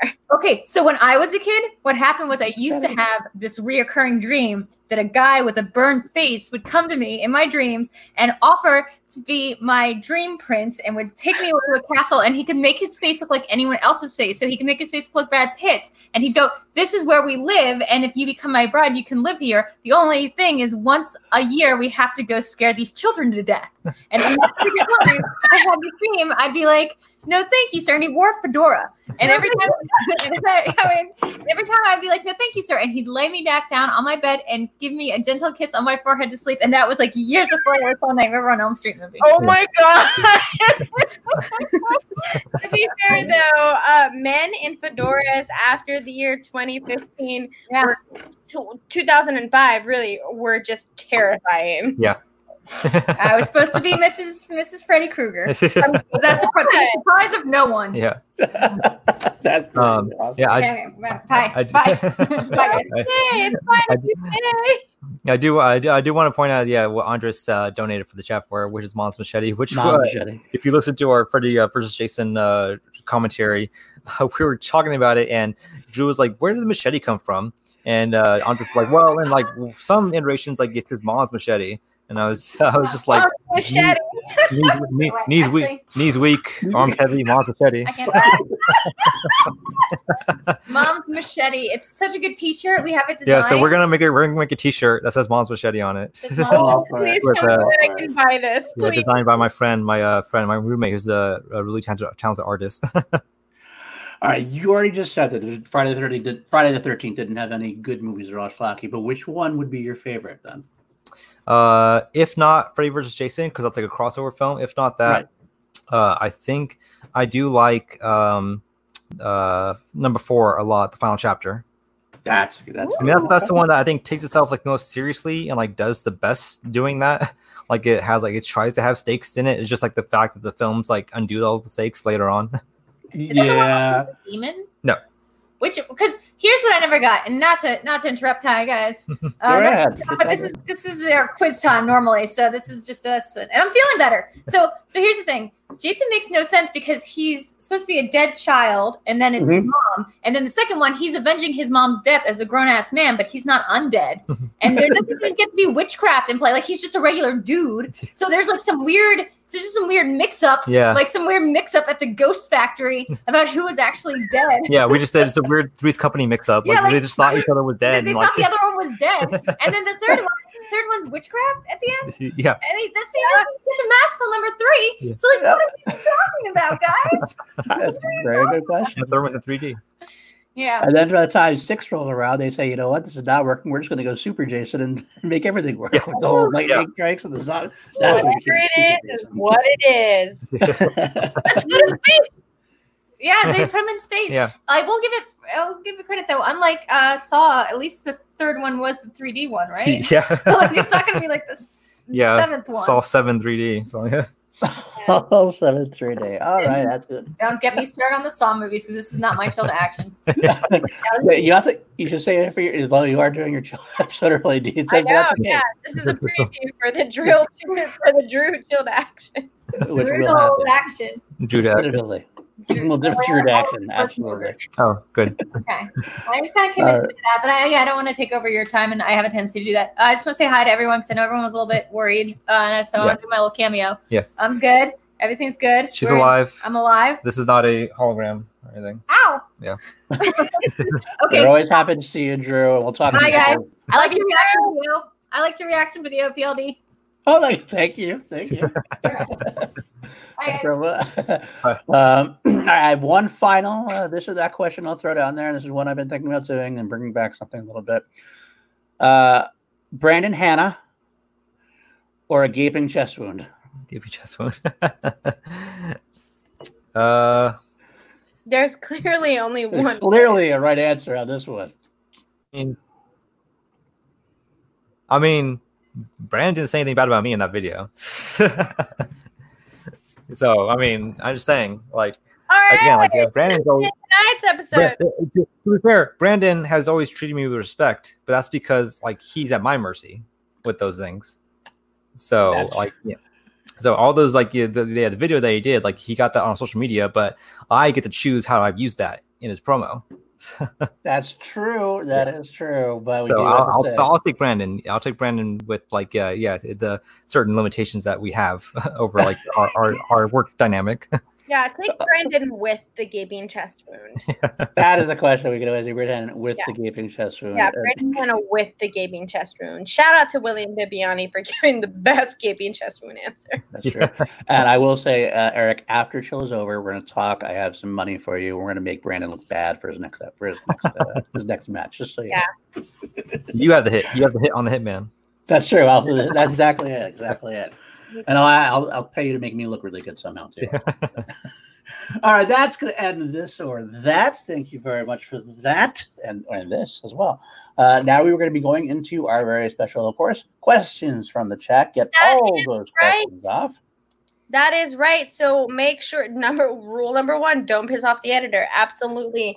Um, thank you so much, Paul, for this or that. Thank you for bringing back gaping chest wound. That was one of my favorite ones. It was Absolutely. So, um, with this next segment in uh, Chill to Action, this is the chat question. So, if you have any questions for Eric Rodriguez, uh, make sure that you get them back into the chat. If we missed it, make sure that you get them in there. And for this segment, we're going to do something new today that we haven't done before, something that I'm super excited about, that we're all super excited about. We're going to go ahead and bring on the one, the only Miss Kelsey Kirkland is going to come on for the screen, Hey. and she is going to let us know any questions that you have inside of the chat. And while we do that, we are all going to plug whatever we need to plug for the Call to Action Network for here. So, Paul, let us know what we have going on in the Call to Action world at the moment. I will. I will also say first say PC just said, what about Streamlab? Yes, any Streamlabs that have been already put in there, we will be answering them as well. Uh, if you want to do more Streamlabs, we're, we're happy to have them. Anything it is now. So, but as in the call to the network action next week on we actually have chilled action for the next couple weeks booked out as we try to book it out ahead of time. Uh, next week we have someone who hasn't been around for a bit, but he's going to be in a bond match soon, so I can't wait to see that. In fact. I have a bet going. Uh, if you guys ever saw me, I had a bet against Josh Estes about the Back to the Future uh, exhibition match. Well, we went double and nothing now for the the, the uh, Bond match. He chose Brad Gilmore again because he's a Texan. He's sticking with the Texans. I know Danielle knows all about that, but whatever. I chose this guy, Tim the Tank. Franco, uh, I excited to talk to him. He's very much again a person with late party connections as well. Um, so I'm very excited to talk to him. Uh, Yeah, I the next... next said that you're forgetting uh, the most important part about next week. Uh, no, I didn't forget. I'm just not going to talk about it. Um, we have the yes, it is Danielle's birthday next week. We'll have a birthday party on with Tim as well. Yeah, I will. Uh, I will say uh, it is also Video Drew's birthday on the same day. That's right. That's Yeah. right. Really? Birthday, birthday buddies. Yeah. and I have the same birthday. I found this out on one of her Twitch streams. She Yeah. talked about it, said it was May 25th. May 25th is my birthday. It is Video Drew's birthday. So everyone come and hang out and wish us some birthday, some happy birthdays, and all of that good stuff. Happy birthday. And then, I can't believe you said that, Paul. I'm very sad. wow, I didn't hear, I hear you bad. I was just trying to live a little bit of a zinger. All right. I'm sorry. I'm sorry. Uh, I'll, I'll make it up to you later. I'm sorry. I'm sorry. Also, next Poor Dick. couple of weeks, we also have basically the first cut taking over chilled action. We got the first, the wonderful Sabrina Ramirez will be on. Uh, and then the following week after that, we will have RB3 with that infectious laughter. I'm going to try to get him to laugh as much as I can because his laughter uh, Yes. he cures cancer at this point. It's so good.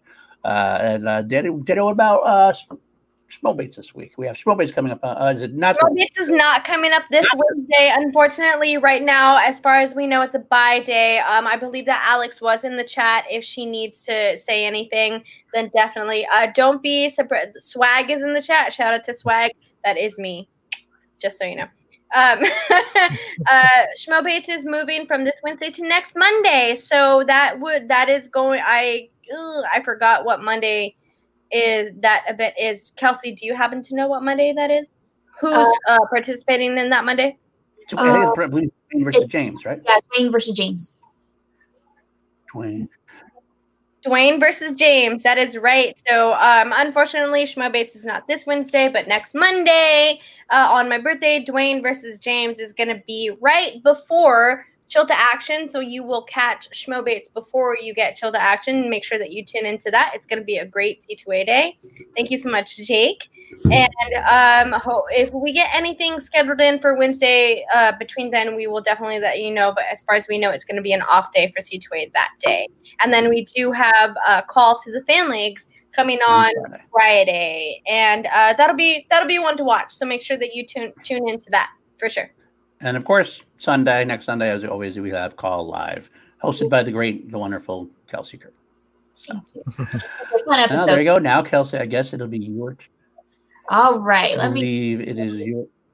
Streamlabs. All right, where did we leave off? So we have a question from Napia. Did you watch wrestling pre Schmoedown? Can you gain inspiration from classic wrestling promos, or do you find it best to keep it a clean palette? Uh, I uh, yeah, I watched wrestling a little bit when I was younger, uh, like with my friends primarily. So I I don't think I personally was like a huge wrestling fan. Like I didn't go out of my way to watch it like by myself. I usually just around a lot of people who did. It's like my cousins, like my friends. So I would watch it like through them for the most part. So I was aware of like the storylines and a lot of stuff that was going on. Uh, and then as far as like the promos go, I uh, do take inspiration from those things and then uh, like ideas, like ideas and beats of like kind of what I want to uh, emulate uh, from like those and other like trailers and TV spots that I do admire. Uh, but I always try to like steer clear of like copying them like you know one for one or anything like that. I don't want to like replicate anything too closely. I want to give the show and make sure the show has like a certain style to it and like make sure like it the show has unique flair from like what you might see on WWE. And uh, I think one of the most recent ones I can recall was the uh, women's WrestleMania event that they had last year. I think it was last year uh, between Becky Lynch and uh, Ronda Rousey and uh, uh, the third one I forgot who the Ric Flair. Uh, yeah, um, Flair. yeah, yeah, the Flair. Uh, she, uh, yeah, th- that promo I think was one of the best ones they had done in recent memory, and so like I was really inspired by that. I think it was that one actually that I saw shortly before the Houston promo that gave me the inspiration to make the Houston promo the way it was, which was like the kind of like more energetic, like uh, rock music coming in uh, for because that matched Sky and Bateman much more than like the cinematic music that you might find for like some of the other competitors. Love that. Love that. Um, really quickly, I just want to ask. Um, so Nerd Chronic, your promo is kind of got like this, or I'm sorry, your uh, your logo has this sort of uh, Super Mario theme to it kind of alludes to video game sort of things. Did you ever play MK11? Uh, I was that the one that came out most recently. Yes. Okay, I played a little bit of it, not like not a whole lot. I didn't go through most of it the way I could. I played it because my my roommate had it, and so I played it just uh, like small mm, fights here and there. Yeah. My question was about Ronda Rousey being an MK11. yeah. Uh, yeah. Uh, Ronda Rousey, you know, much to you know, she uh, good for her making so much accomplishments in her career but she is a in my opinion not a fantastic actress. Uh, she's really not. Uh, she is uh, fortunately very not like you know like all to her and you know all best of luck to her but uh, i recently like, we were talking about that funny uh, too because we uh, also just recently rewatched all the fast and furious movies with me and my roommates and so she's pretty bad in fast and furious 7 yes she is. Awful yeah I did not enjoy her as my favorite Mortal Kombat character, Sonya Blade. So yeah, yeah. As an actress, she's a great UFC fighter. Yeah, she's a great fighter, absolutely, hundred percent. But was very unentertained with MK11. Yeah. okay, that's it for me. Kelsey. All right, next question. Well, it's actually more of a statement. It's from Faris, and it, it is Eric. I think you are awesome, and we love you. Oh, thank you, Faris. Yeah, we love you, General Whiskers. Yeah, we love you, Aldana. All right, and then we have one from Kelly Yakoveta. says, Eric, I love your promos and what you've brought to the Schmoedown. You're great. Oh, thank you. Thank you, Jake. Is that Mommy Yox? Uh, Mommy, is that Mommy Yox, Jake? Is that what that is? Is that wow. Mommy Yox? Someone let me know if that's Mommy Yox or someone. Kelly. Because if you're getting love from Mommy Yox, that's, that's pretty, pretty impressive. So. No, seriously. Yeah, that's always fun. That's, that's, that's, that's the best part. Like, like finding getting love from like family members of people in the Schmoedown. Like I don't watch the show, but I liked what you did. yeah. you know, I, I, saw what you did, like the, the one thing you did. Perfect. Yeah, there you go. Jake does say. Yep. Yeah. That's all right. Joe, thank you, Jake. Thank you so much. All right. And then we have a question from PC. Uh, I really dug your Oregon trip story. If you did have to fly for an event with Schmoedown, where would you hope to go? Oh yeah, yeah. Because I had said on um, the uh, uh, Hotel Nerd podcast that I've never been on a plane, so I've never flown anywhere in my life. Uh, not one because uh, I have like you know some jitters about it because I just never have, but two because I've never just never been in a situation where I had to. I never like had to travel anywhere in my life like, like uh, afar. Um, so I haven't gone to a, a Schmoedown event abroad yet.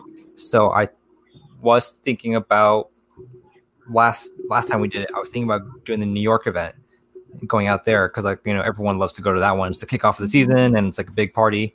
Um, uh, I was trying to put things in motion to potentially go to Houston with Drew and Jake and like some other people when uh when that was still a thing. yeah. for, for apart, Houston. Yeah. it's the anniversary of Houston, May 18th uh, two minutes until midnight my time. So yeah, I could I still hear the pro the soundbite in my head from the promo. May 18th, Guy Hey. versus Bateman. Yep. Man, I gotta. Uh, Uh, yeah, I, I think uh, probably somewhere close to you guys. Probably Houston would be a, a great one to fly to. Yeah, come to Texas for sure. We'll hang Yeah. out. I'll take you to dinner in Texas. Yeah, yeah. I won't say no to that. Perfect. All right. Now for the general chat questions. Uh, what would you ever want to edit a feature? If so, what genre? Um, yeah, I, mean, I think maybe a feature I think would be fun to do. Uh, I don't know if I would want to do that like as a career or like professionally, like you know, like as like as, uh, as opposed to the Schmoedown. Um, but I would, you know, in in in theory, I would like to edit a feature and probably um something uh a little more like in my style, a little more action based. You know, uh, I really uh, I like the movie Baby Driver a lot because of the editing, because of the music, and because of, like the directorial prowess in it. Uh, I do think it's Edgar Wright's weakest film. I, I, I, really, I really do. Uh, but however, I just think that's because he put like so much time and effort into like the visual aspects of that film, which are masterfully done. That's an interesting concept. I didn't ever really thought of it that way. I did enjoy the film, but you, uh, when you say it like that, I go, I can see, I can see where you're coming from. I think maybe I was distracted by the masterfulness of it. Yeah. I do like the film, but the music helps a lot too. To me, Yes, absolutely. really, really banging on that one. So All right. Perfect. and then we have Eric. What is your favorite movie score? Ooh, good one. It's a good one. Uh, I think uh, the easy answer for me is Lord of the Rings, like in general. Mm, Lord of the Rings like series, like Oh, franchise. sure. I think like I think that's probably the greatest score like in cinema history for that entire franchise. Like everything just fits so well. Um, if not that though, uh, I really do love the score for Arrival. oh, that was a good one. It was very that we just Yeah, I just yeah, did a bunch Rival of like the- that. Just watched that Yeah. the other day. So Very good. Yeah, yeah it's uh yeah, it's it's a beautiful score for like a, a very uh, otherwise like you know what would be a slow film, like a very slow film, slow burn film. But I think the score does wonders for kind of like uh, helping the pacing, uh, helping carry the pacing along for like the moments that you kind of need to invest in the characters in the slower moments. I, it's funny. We did this uh, a show I do on uh, called Class Action on the on Ben and Drew's page. We just did Arrival versus Interstellar. We mentioned that it's a shame that uh, uh, his score couldn't be nominated for an Oscar because he used uh, Yeah.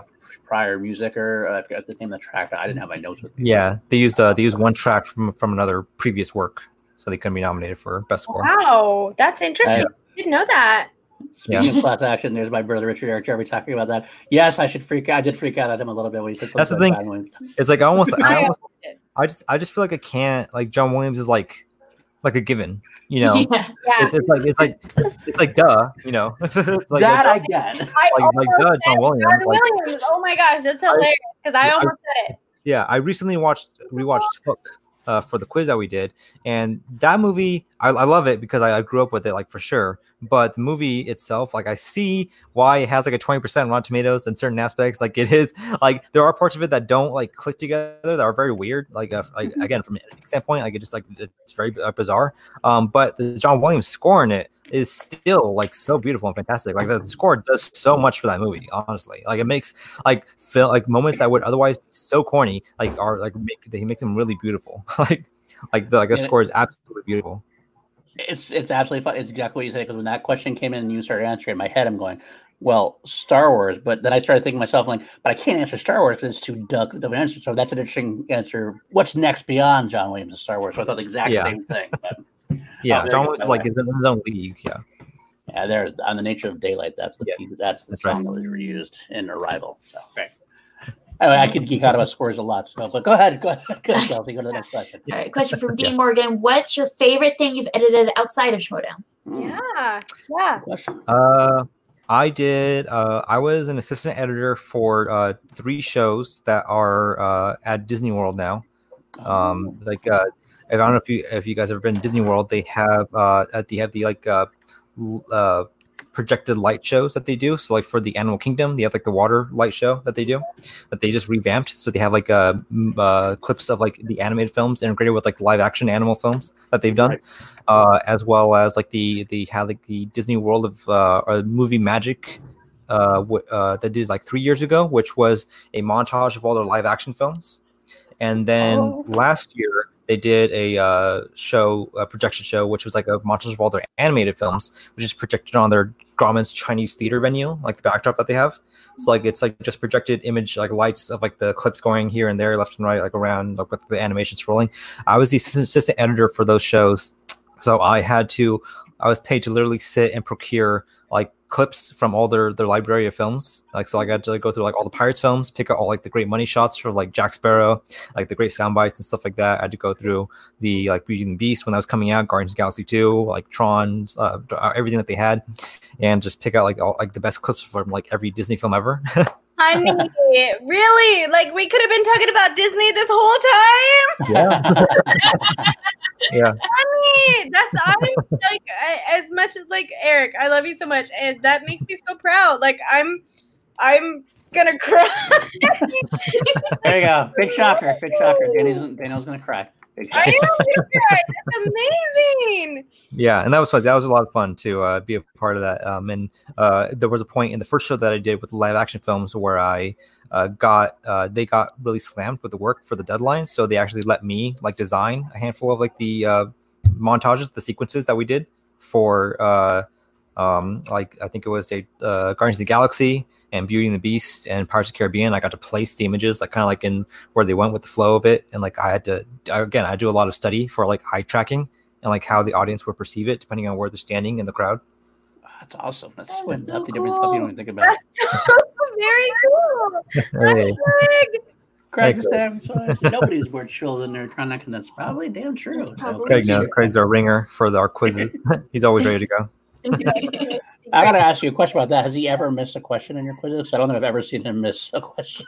Uh, Craig, Craig's been rocked a few times on some of our quizzes. Like honestly, like you know, and uh, to his credit, he's still like a trivia master. It's just like you know, some deep cut questions on Clue are pretty damn hard.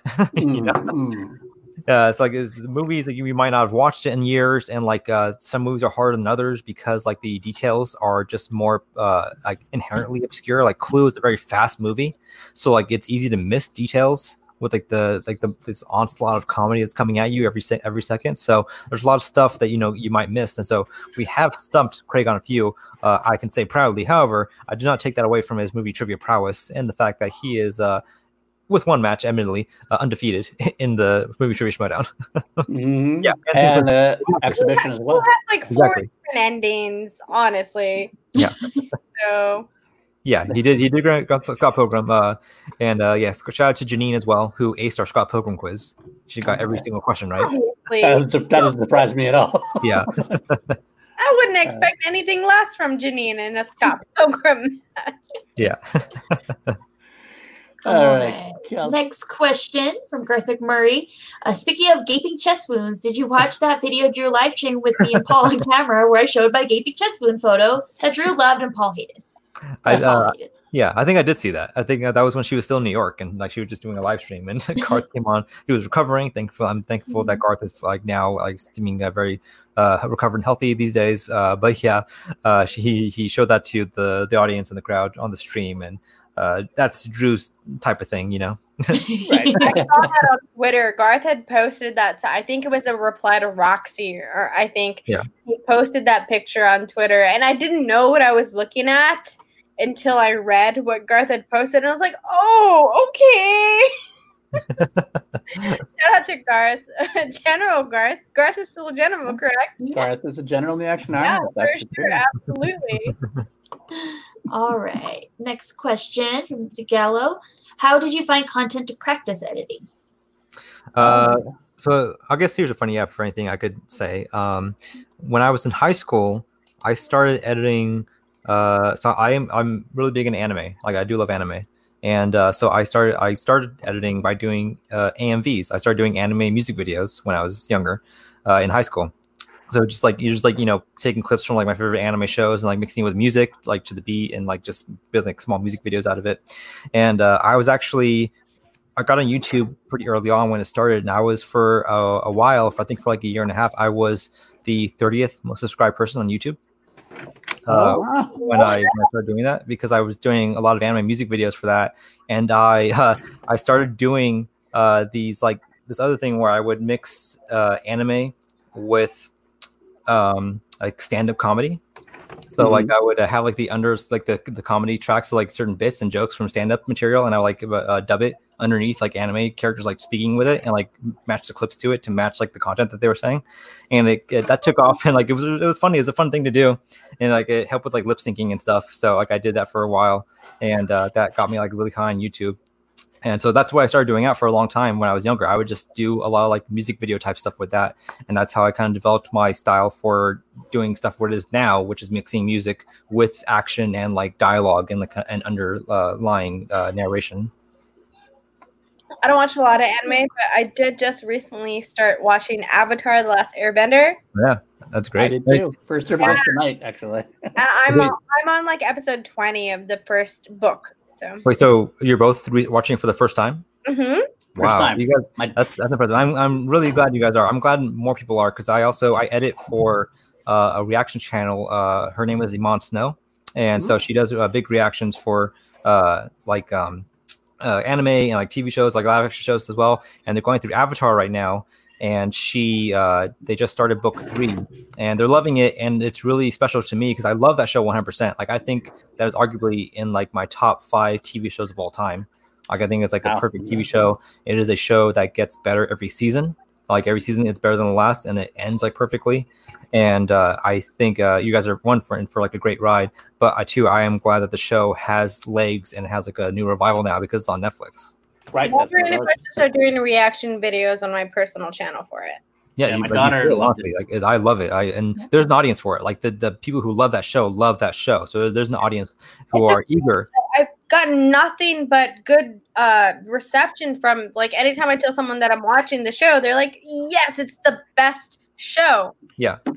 My daughter and wife love the show. Perfect show. Yeah, it's a beautiful show. I was like you know amazing concepts not not just for children but for like adults and just like you know like philosophy eastern philosophy too and like just like the thoughts in general.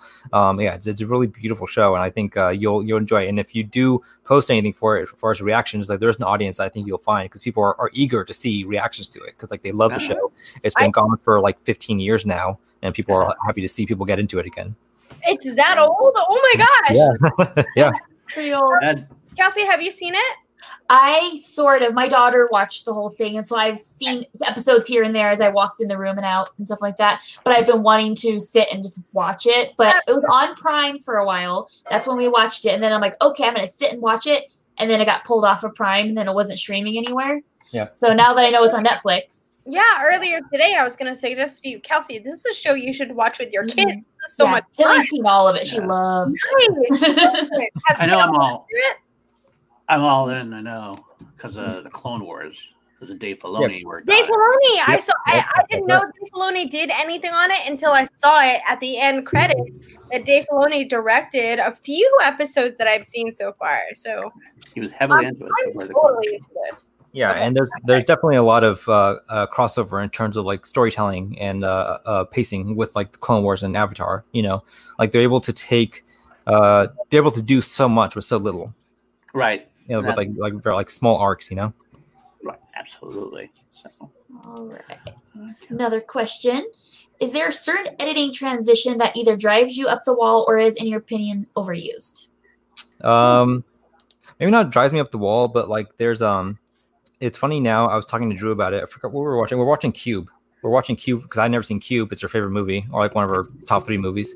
And uh, there are what I call the TV edits in them which were like uh, movies when they uh, get done with the scene and it fades black, then it fades back up. And it's like I'm, I was just like, like, why do they do that? Like, like that's that's a, it's an out of date thing. Like movies don't really do that anymore. Pulp Fiction does it. Um, handful of like older films, like iconic films, do it, but like you don't really see that anymore. Like fade to blacks in, in the middle of a movie because it's right. It's like it's a weird pacing thing that you you yeah. wouldn't see it anymore.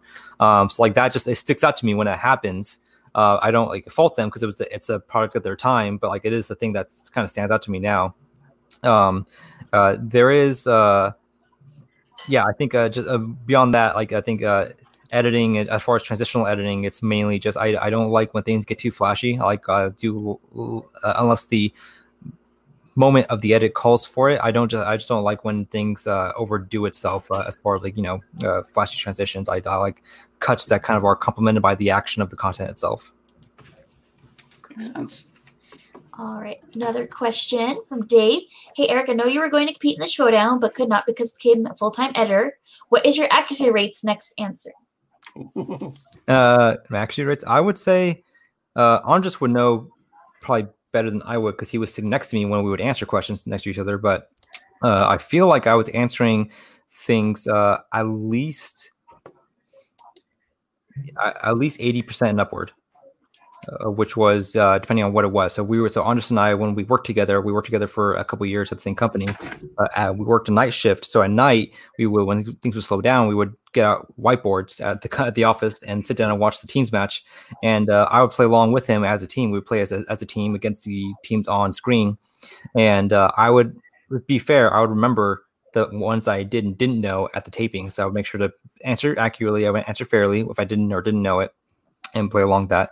Um, and we would, I would say, we probably would have won uh, uh, last year in the team's tournament. We probably would have won, I'd say, at least uh, like six or seven of the matches in the team's tournament, like just against against either side of the teams.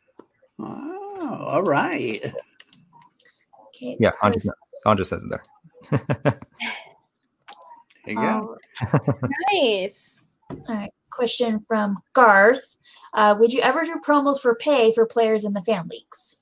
Uh, I think so. I mean, I, I, I guess I want to be opposed to it. I mean, I, again, I, am pretty slammed these days as far as like work goes with the Schmoedown, especially now. Like we, we have the Star Wars tournament coming up. We have the Innergeekdom tournament coming up. There's a lot on my plate.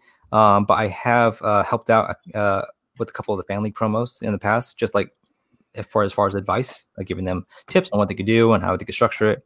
Uh, I helped out a little bit with the family face-off match that they did uh, with the the two uh, uh, uh teams of uh, little girls that they had like back a couple years ago or last year. Yeah, yes. So, so yeah, so like uh, the stuff like that. I think I would be happy to help out. I wouldn't want to promise anything like I, ahead of time because again, I'm super busy and it's hard to gauge out like what I can dedicate my time to that isn't already on like a fit schedule these days. Mm-hmm. So yeah, so right. that's kind of like I would I would not I want to say flat out no to it. I'll be you know eager to talk about it. All right, Very cool. All right, we might actually, I, we might try to we might try to pay you from call that yeah. something. Yeah. For sure. Right, right, right before like the award period, you know, just to make us look really good. or for needing all that help. yeah, yeah, for sure. Yes. All right. I believe that is all the questions that I have yeah. seen that are on the screen, at least at the moment. Yeah. So thanks for those. Those are amazing, guys. I do see I do see one from uh, Sean that uh, in addition to the Avatar one, which is like he mm-hmm. asked me if I had seen Dragon Prince on Netflix. Oh, I uh, do see that. Yep. Yeah, and I, and I did. I did see Dragon Prince. I saw the first season, and I enjoyed it because it's from the same creators, some of the same creators as Avatar, and uh, I didn't I wasn't fully taken with the animation. Uh, I know they tried to do the kind of like um stuttery like uh 2D slash 3D style of it, and it was a bit off putting a bit. It didn't like wasn't deal breaker for me, but I I, I, I do think they had some improvement there that they could do for the second season. However, uh, what really got me was the story. I felt was like really short in the first season and it kind of left off on a point where I wasn't like fully invested in like what happened next. It felt like it ended on kind of like a an episode where like you would expect to see it next week, not next year. And so mm-hmm. I just kind of forgot about it after uh, going to the second season. Um, I heard it did improve a lot though, and I heard it's really great and has a lot of the same actors from Avatar, uh, which I do uh, I do enjoy. Um, but yeah, I think maybe someday I might give it a, mm-hmm. a, second shot to go back into it, even though I still haven't seen the final season of Clone Wars that just aired. Unfortunately, oh. like, I haven't really caught up on it.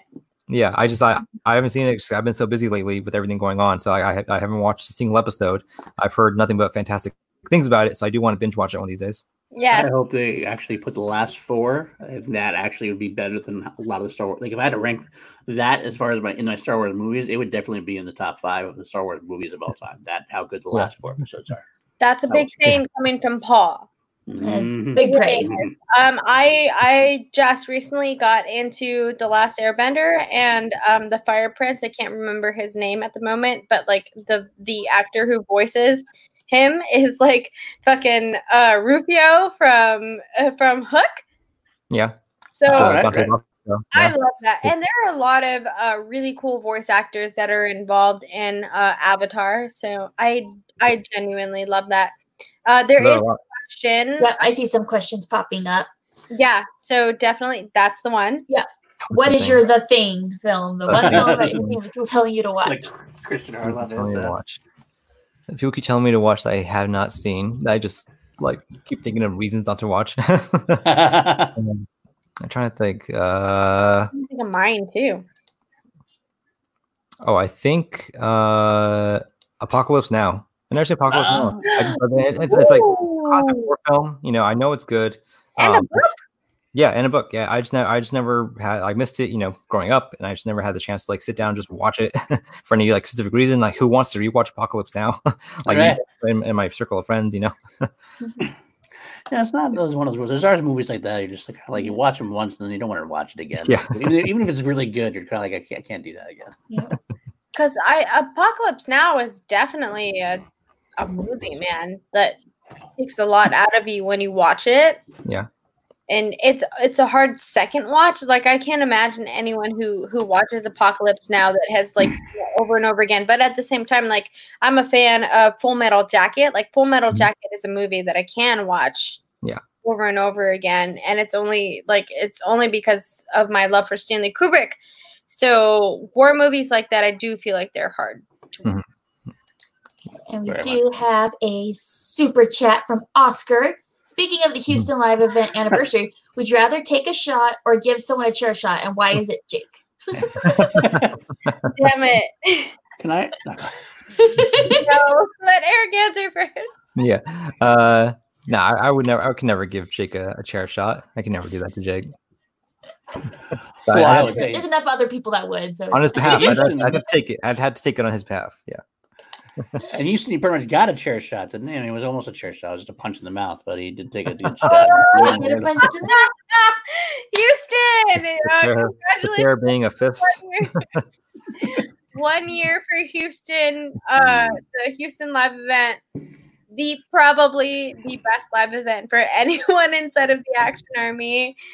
Uh, man, I'm so sorry, Jake, that you had to leave with a bloody shirt after that whole event. All right. oh, and wow. then I do see, I believe, one more question. Okay. What other anime series are a must watch for new viewers like Danielle? and me. Uh, That's a good one. And me too, Um, really. yeah um so like the thing about avatar avatar is like a like quote unquote american anime so it's not like a you know traditional japanese anime so it has like an american style of animation and also has like even though it's based in eastern philosophy and uh, eastern martial arts it is like still uh, an american based show um in the way it's presented and uh the thing is like for actual like traditional anime from japan like there's a lot of like idiosyncrasies that you have to get used to, like the humor and the kind of like timing in it, and like the uh, the the uh, aesthetic of like the way like uh, material and like jokes are presented. Uh, there's like a, a bit of a, an acquired taste to it, I would say. Uh, however, um, I do think a good gateway anime that a lot of people have gotten have used to get into lately uh, is Attack on Titan. And uh yeah attack on titan is like a uh it is i think the like game of thrones of anime because uh anime like they as like it's like a trope it's like a joke in anime where like you uh you'll have very serious uh moments and cut by like random humor like they'll have like a like I'm sorry, weird I'm like sorry, I so much at this moment. I'm just laughing at Paul and Kelsey because they, you said the right words. You said Game of Thrones. Yeah. and I just saw Danny's face light up like So please continue with your Attack on Titan discussion. So please continue though with your Attack on Titan. Yeah. It is, but yeah, I mean, it's essentially like so. Like anime, like, usually you'll have like a serious moment in anime where like someone's like dying or like they're like you know, telling something like really horrible, and then they'll have like a, a character come out and just like a really dumb joke or like, a really silly joke. Like the animation changes, they're doing like a like cute anime thing for a second, and then just to kind of bring some levity to the moment, but it's kind of undercuts like the tension of it. Attack on Titan doesn't really have any of those moments. It really doesn't have any moments of like levity or like uh like hard humor like that, like or abrupt humor. Um, the show is like very dark. It's uh very uh, serious and it is mystery based. So it is like um the, the general premise is that it takes place in a, a world where humans live behind like these walls, like these uh, big walls. Uh, humanity uh, lives inside these giant walls, and outside of those walls are uh, giant like monster people that will eat them if they if you if they come in contact with them, and that's kind of like the crux of the story. I'm not gonna give anything else away, um, but it's it's it's a like a like really hardcore like horror like show where like there's like a lot of like you know like death and like stakes to it, like you know characters do die like left and right. Um, there's a, there's like really great uh, characterization. Like there's a huge like slew of characters that you get to know, um, and also uh, again it is mystery based. So there's a mystery to the show as to like what's really going on with the world and like how do we get here and like there's like with characters stuff like that that you build out. And uh, one thing, if you guys do get into it, you have a benefit is that you have three seasons, uh, three or four seasons to binge now because it's been out. Whereas uh, they finished season one and then they took like a five year hiatus to get to season Oh. two. Oh my Yeah. gosh. And Okay, so That's painful. like the world of A Song of Ice and Fire. yeah, Okay. yeah. so it was really hard for fans of the show to like get back invested because they were like tearing their pulling their hair out waiting for the second season. And so it finally came. Season two is done. Season three is done. They're getting season four. I think is done uh, halfway done. And so yeah, there's a lot to. If you guys can binge watch now, you'll get the investment, also some resolution. If you binge watch it now, you have a lot to work with. but that is a good anime. I, I would highly recommend that anime to you if you're not familiar with anime in general. Sounds good. I'm interested. Uh, yeah, absolutely. Woo! I like that. Yeah. I know my son loves Attack on Titan, so I would definitely want to do that. Yeah. well. Absolutely. All right. I think that's what we have for chat questions. That's it. That might be it. Uh, I do. I do want to ask you guys something though. Oh, okay. Yeah. There you go. Uh, yeah, because I always, always would like to love to ask, love to ask this because we're at, talking about the quizzes and stuff. Um, I would like to ask the three of you: uh, Are there any movies you would like to see a quiz for? Like Oh, movie that movie that you just like hold dear to your heart from like your childhood, or like you just like you watch like as a comfort movie, like the back of your hand. You know, you just you watch it frequently because you just you just love it so much. I have probably watched the movie Get Him to the Greek like a hundred times. It's Yeah. a weird movie, but I love that movie. I've seen it a lot. Okay, I gotta again, once again, I gotta ixnay Star Wars. Any Star Wars question, I would love Star Wars, but beyond that, I have two I would think of: The Crow, Oh wow. Yeah. and uh, oh, they, that's Jarvie, right? I just did that. Oh, knew right away what I was gonna do.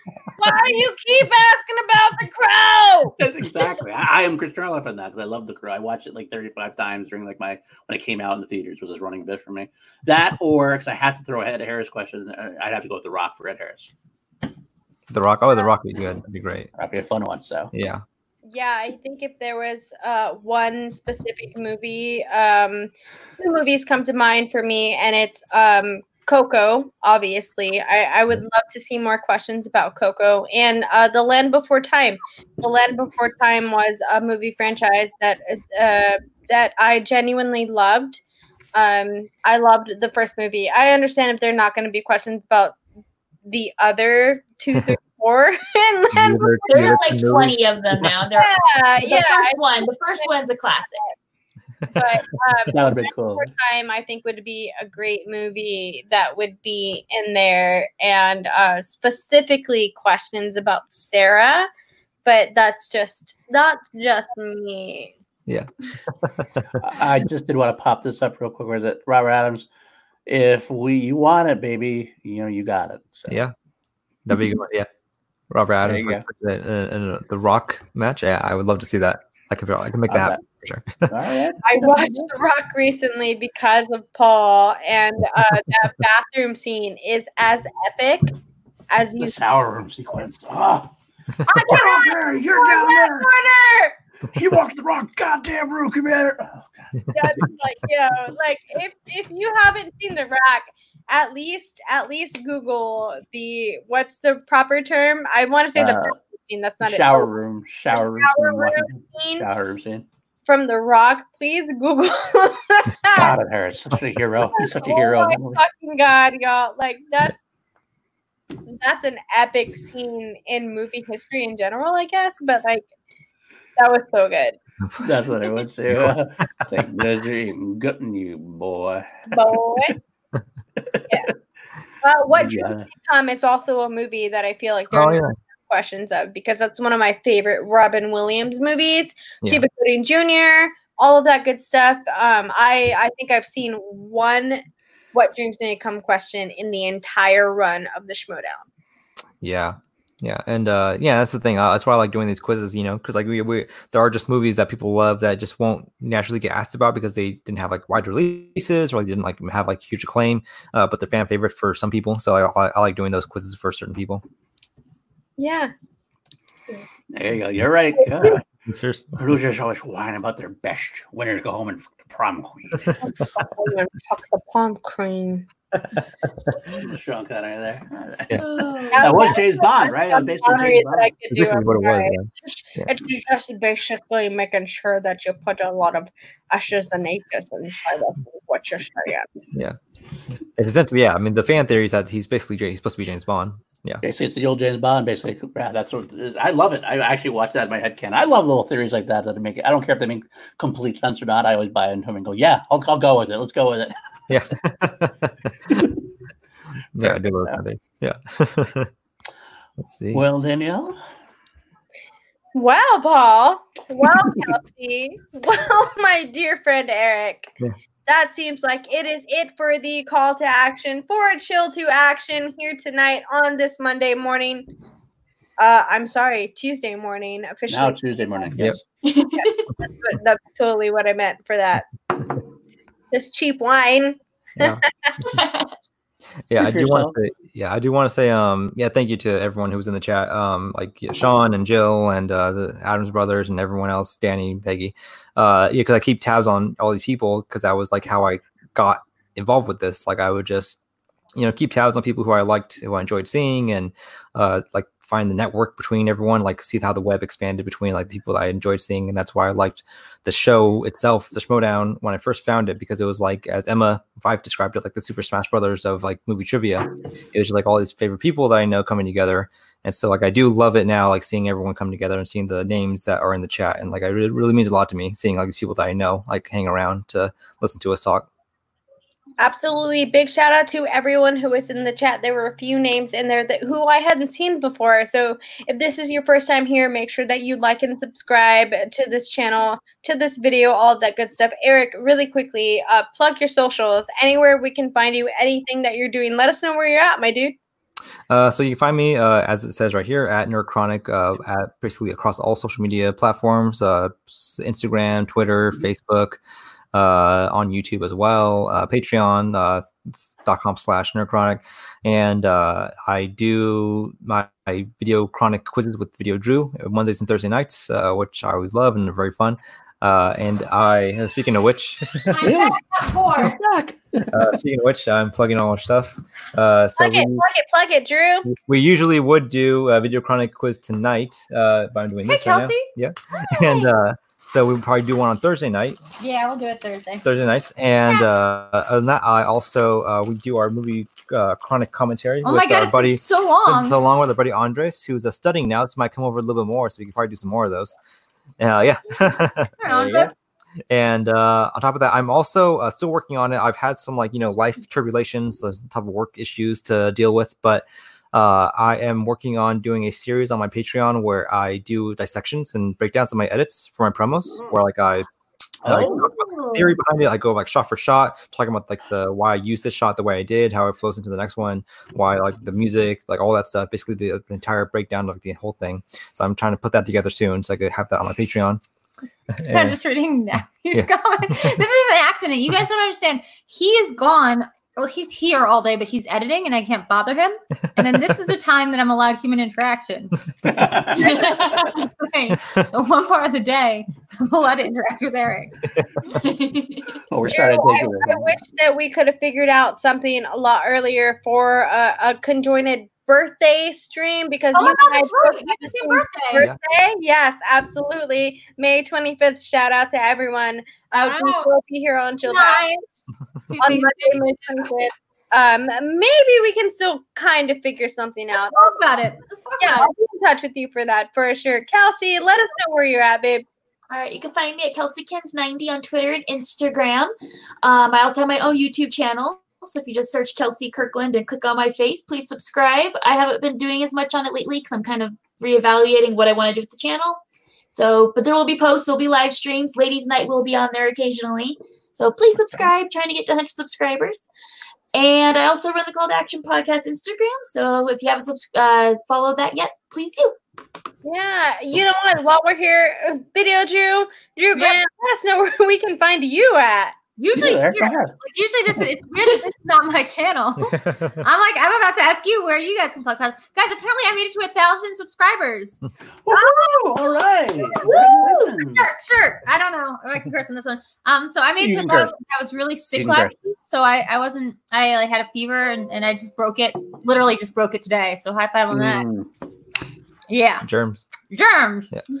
Um, so I made it to a thousand. So video drew across all social platforms here Mondays and the Thursdays for the ship our thing, and then Tuesdays tomorrow nights I'm gonna be posting Cinema Bias like I normally do with Nice. Alex Mack, and we're reviewing Pulp Fiction, a movie she's never seen, a movie she's never seen. I cannot Yeah, wait that to hear me. Alex's review on that. Okay, Okay, I'll go. Alex. Alex. I love Alex. I love Alex. Alex I love hurts my Alex too. soul. It hurts my soul with some of her, uh, some of her misses some of the misses she has and some of the reviews she has. But I She- love her anyway. So she Yeah, I mean, hates new it co-host when we say Ella. that her takes on movies are hot takes, but her takes on movies are some hot takes. yeah, her hot takes. Yeah, So but yeah, really yeah, yeah, yeah, but congrats, yeah, congrats to Alex for getting the uh, co-hosting gig with uh, now the Outlaw. How John crazy is that? Yeah. I'm sure Right? that would happen to me if I was able to wake up early. Uh, video Love Drew, it. Just really quickly, uh, before we transition over, um, do you know the rest of your chart signs? Like, do you know your? Uh, I know you know your sun sign. Your sun I'm sign. a, I'm a video drew rising and a video drew moon. So I think that's as far as I got. Nice. Yeah, my, Yeah, parents my, my parents did my charts. Come back here. My parents did my charts when I was born, and they were like, "Oh, she's gonna have a really good sense of humor, but be very dark." I So that's like, we'll, we'll wait until after we come off this. Yeah. I would like to know your sun, your actual rising and your moon. I actually don't. I don't know what I can. I can text my mom, but she's asleep. The- you can text me any uh, the information. I will figure that out for you. Yeah. But for now, There's a big. There's a big chart, and I just. I just never learned. I'll, I'll I can do that for you. but Oh, as cool. always, my favorite co-host, Mr. Paul Denuzio. Where can we find you at? Let us know what you got going on, Paul. All right, Paul underscore Denuzio on Twitter and also on Facebook. You can find me running the Team Action Patreon, the Action Industries Patreon, patreon.com slash Team Action. I've got a lot of cool stuff happening. The, the general debate is happening on Thursday on Action Industries. Uh, it's a show I host where we, the generals of the Action Army, debate something. This week it's going to be the best Tom Cruise movie. We have some cool selections there, and I think Alex Mack is going to be maybe making an appearance on that as well. Um, you should have spoiled that, but that's all right. I will. Yeah. Uh, also, you can find me on Class Action on the same channel, Action Industries YouTube channel. Me and Richard Eric Jarvie. Uh, we do a show weekly, basically putting up two uh, opponents against each other, movies versus each other, franchise versus each other. I believe. Uh, I'll say here, we might change our mind, but we're going to do Harry Harry Potter franchise, the Wizarding World versus the Middle Earth franchise. Wow. Uh, breaking down those and see what we can do with that. Well, there's an obvious answer there, and it is not open bullshit. Sorry, I credit person. that's fine. That's fine. We are, the great thing about our show with that is actually sometimes a lot of times we'll go in with one definite answer, but the way we make up these categories, we try to make it so it's more even a little bit. So it ends up being more of an interesting debate that way. We'll have to see how it goes down though. We haven't discussed the categories yet. We'll find out. Uh, and finally, before I go too long, I also opened my own YouTube channel called PLD Projects. I'm doing a walkthrough of the V franchise from the 1980s sci-fi show V, and I'm about to start imminently in the next week or two, maybe going through the Harris stunts. Of course, every film in the Ed Harris film- filmography. I will make you love Ed Harris. I will make you love Ed Harris as much as I do, if I can, if I have any chance at doing so. So that's You know what? I will. I'll give a little Easter egg here, which is one time I asked Eric what the nicest comparison to a, a movie character he ever got was, because I always like being compared to like movie characters, whatever. And he Right. said it was the time I compared him um, to Ed Harris in Truman Show because I feel like that's his job. And, Oh, that's awesome. That's very true. You are Christof. yeah, I love that.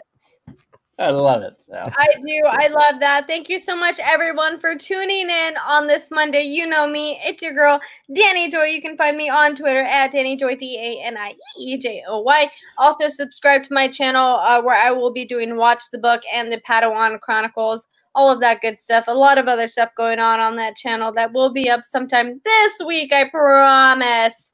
So we will get that in there absolutely 100% for everyone on the Call to Action uh, channel, for everyone here tonight on Chill to Action. Thank you again so much for tuning in and hanging out with us on this Monday night. We will see you next week, same channel, same time. Late to the party. Late to the party, late to the chat, but we love you here anyway. As always. Love you so much, y'all. Thank you so much for tuning in. We will see you next week again, y'all. And as always, we salute you. I'm sorry before I say that word I gotta bring up. Fuck you. I love you, but you can't. You can't possibly. We'll see y'all next week, y'all. Bye. Bye.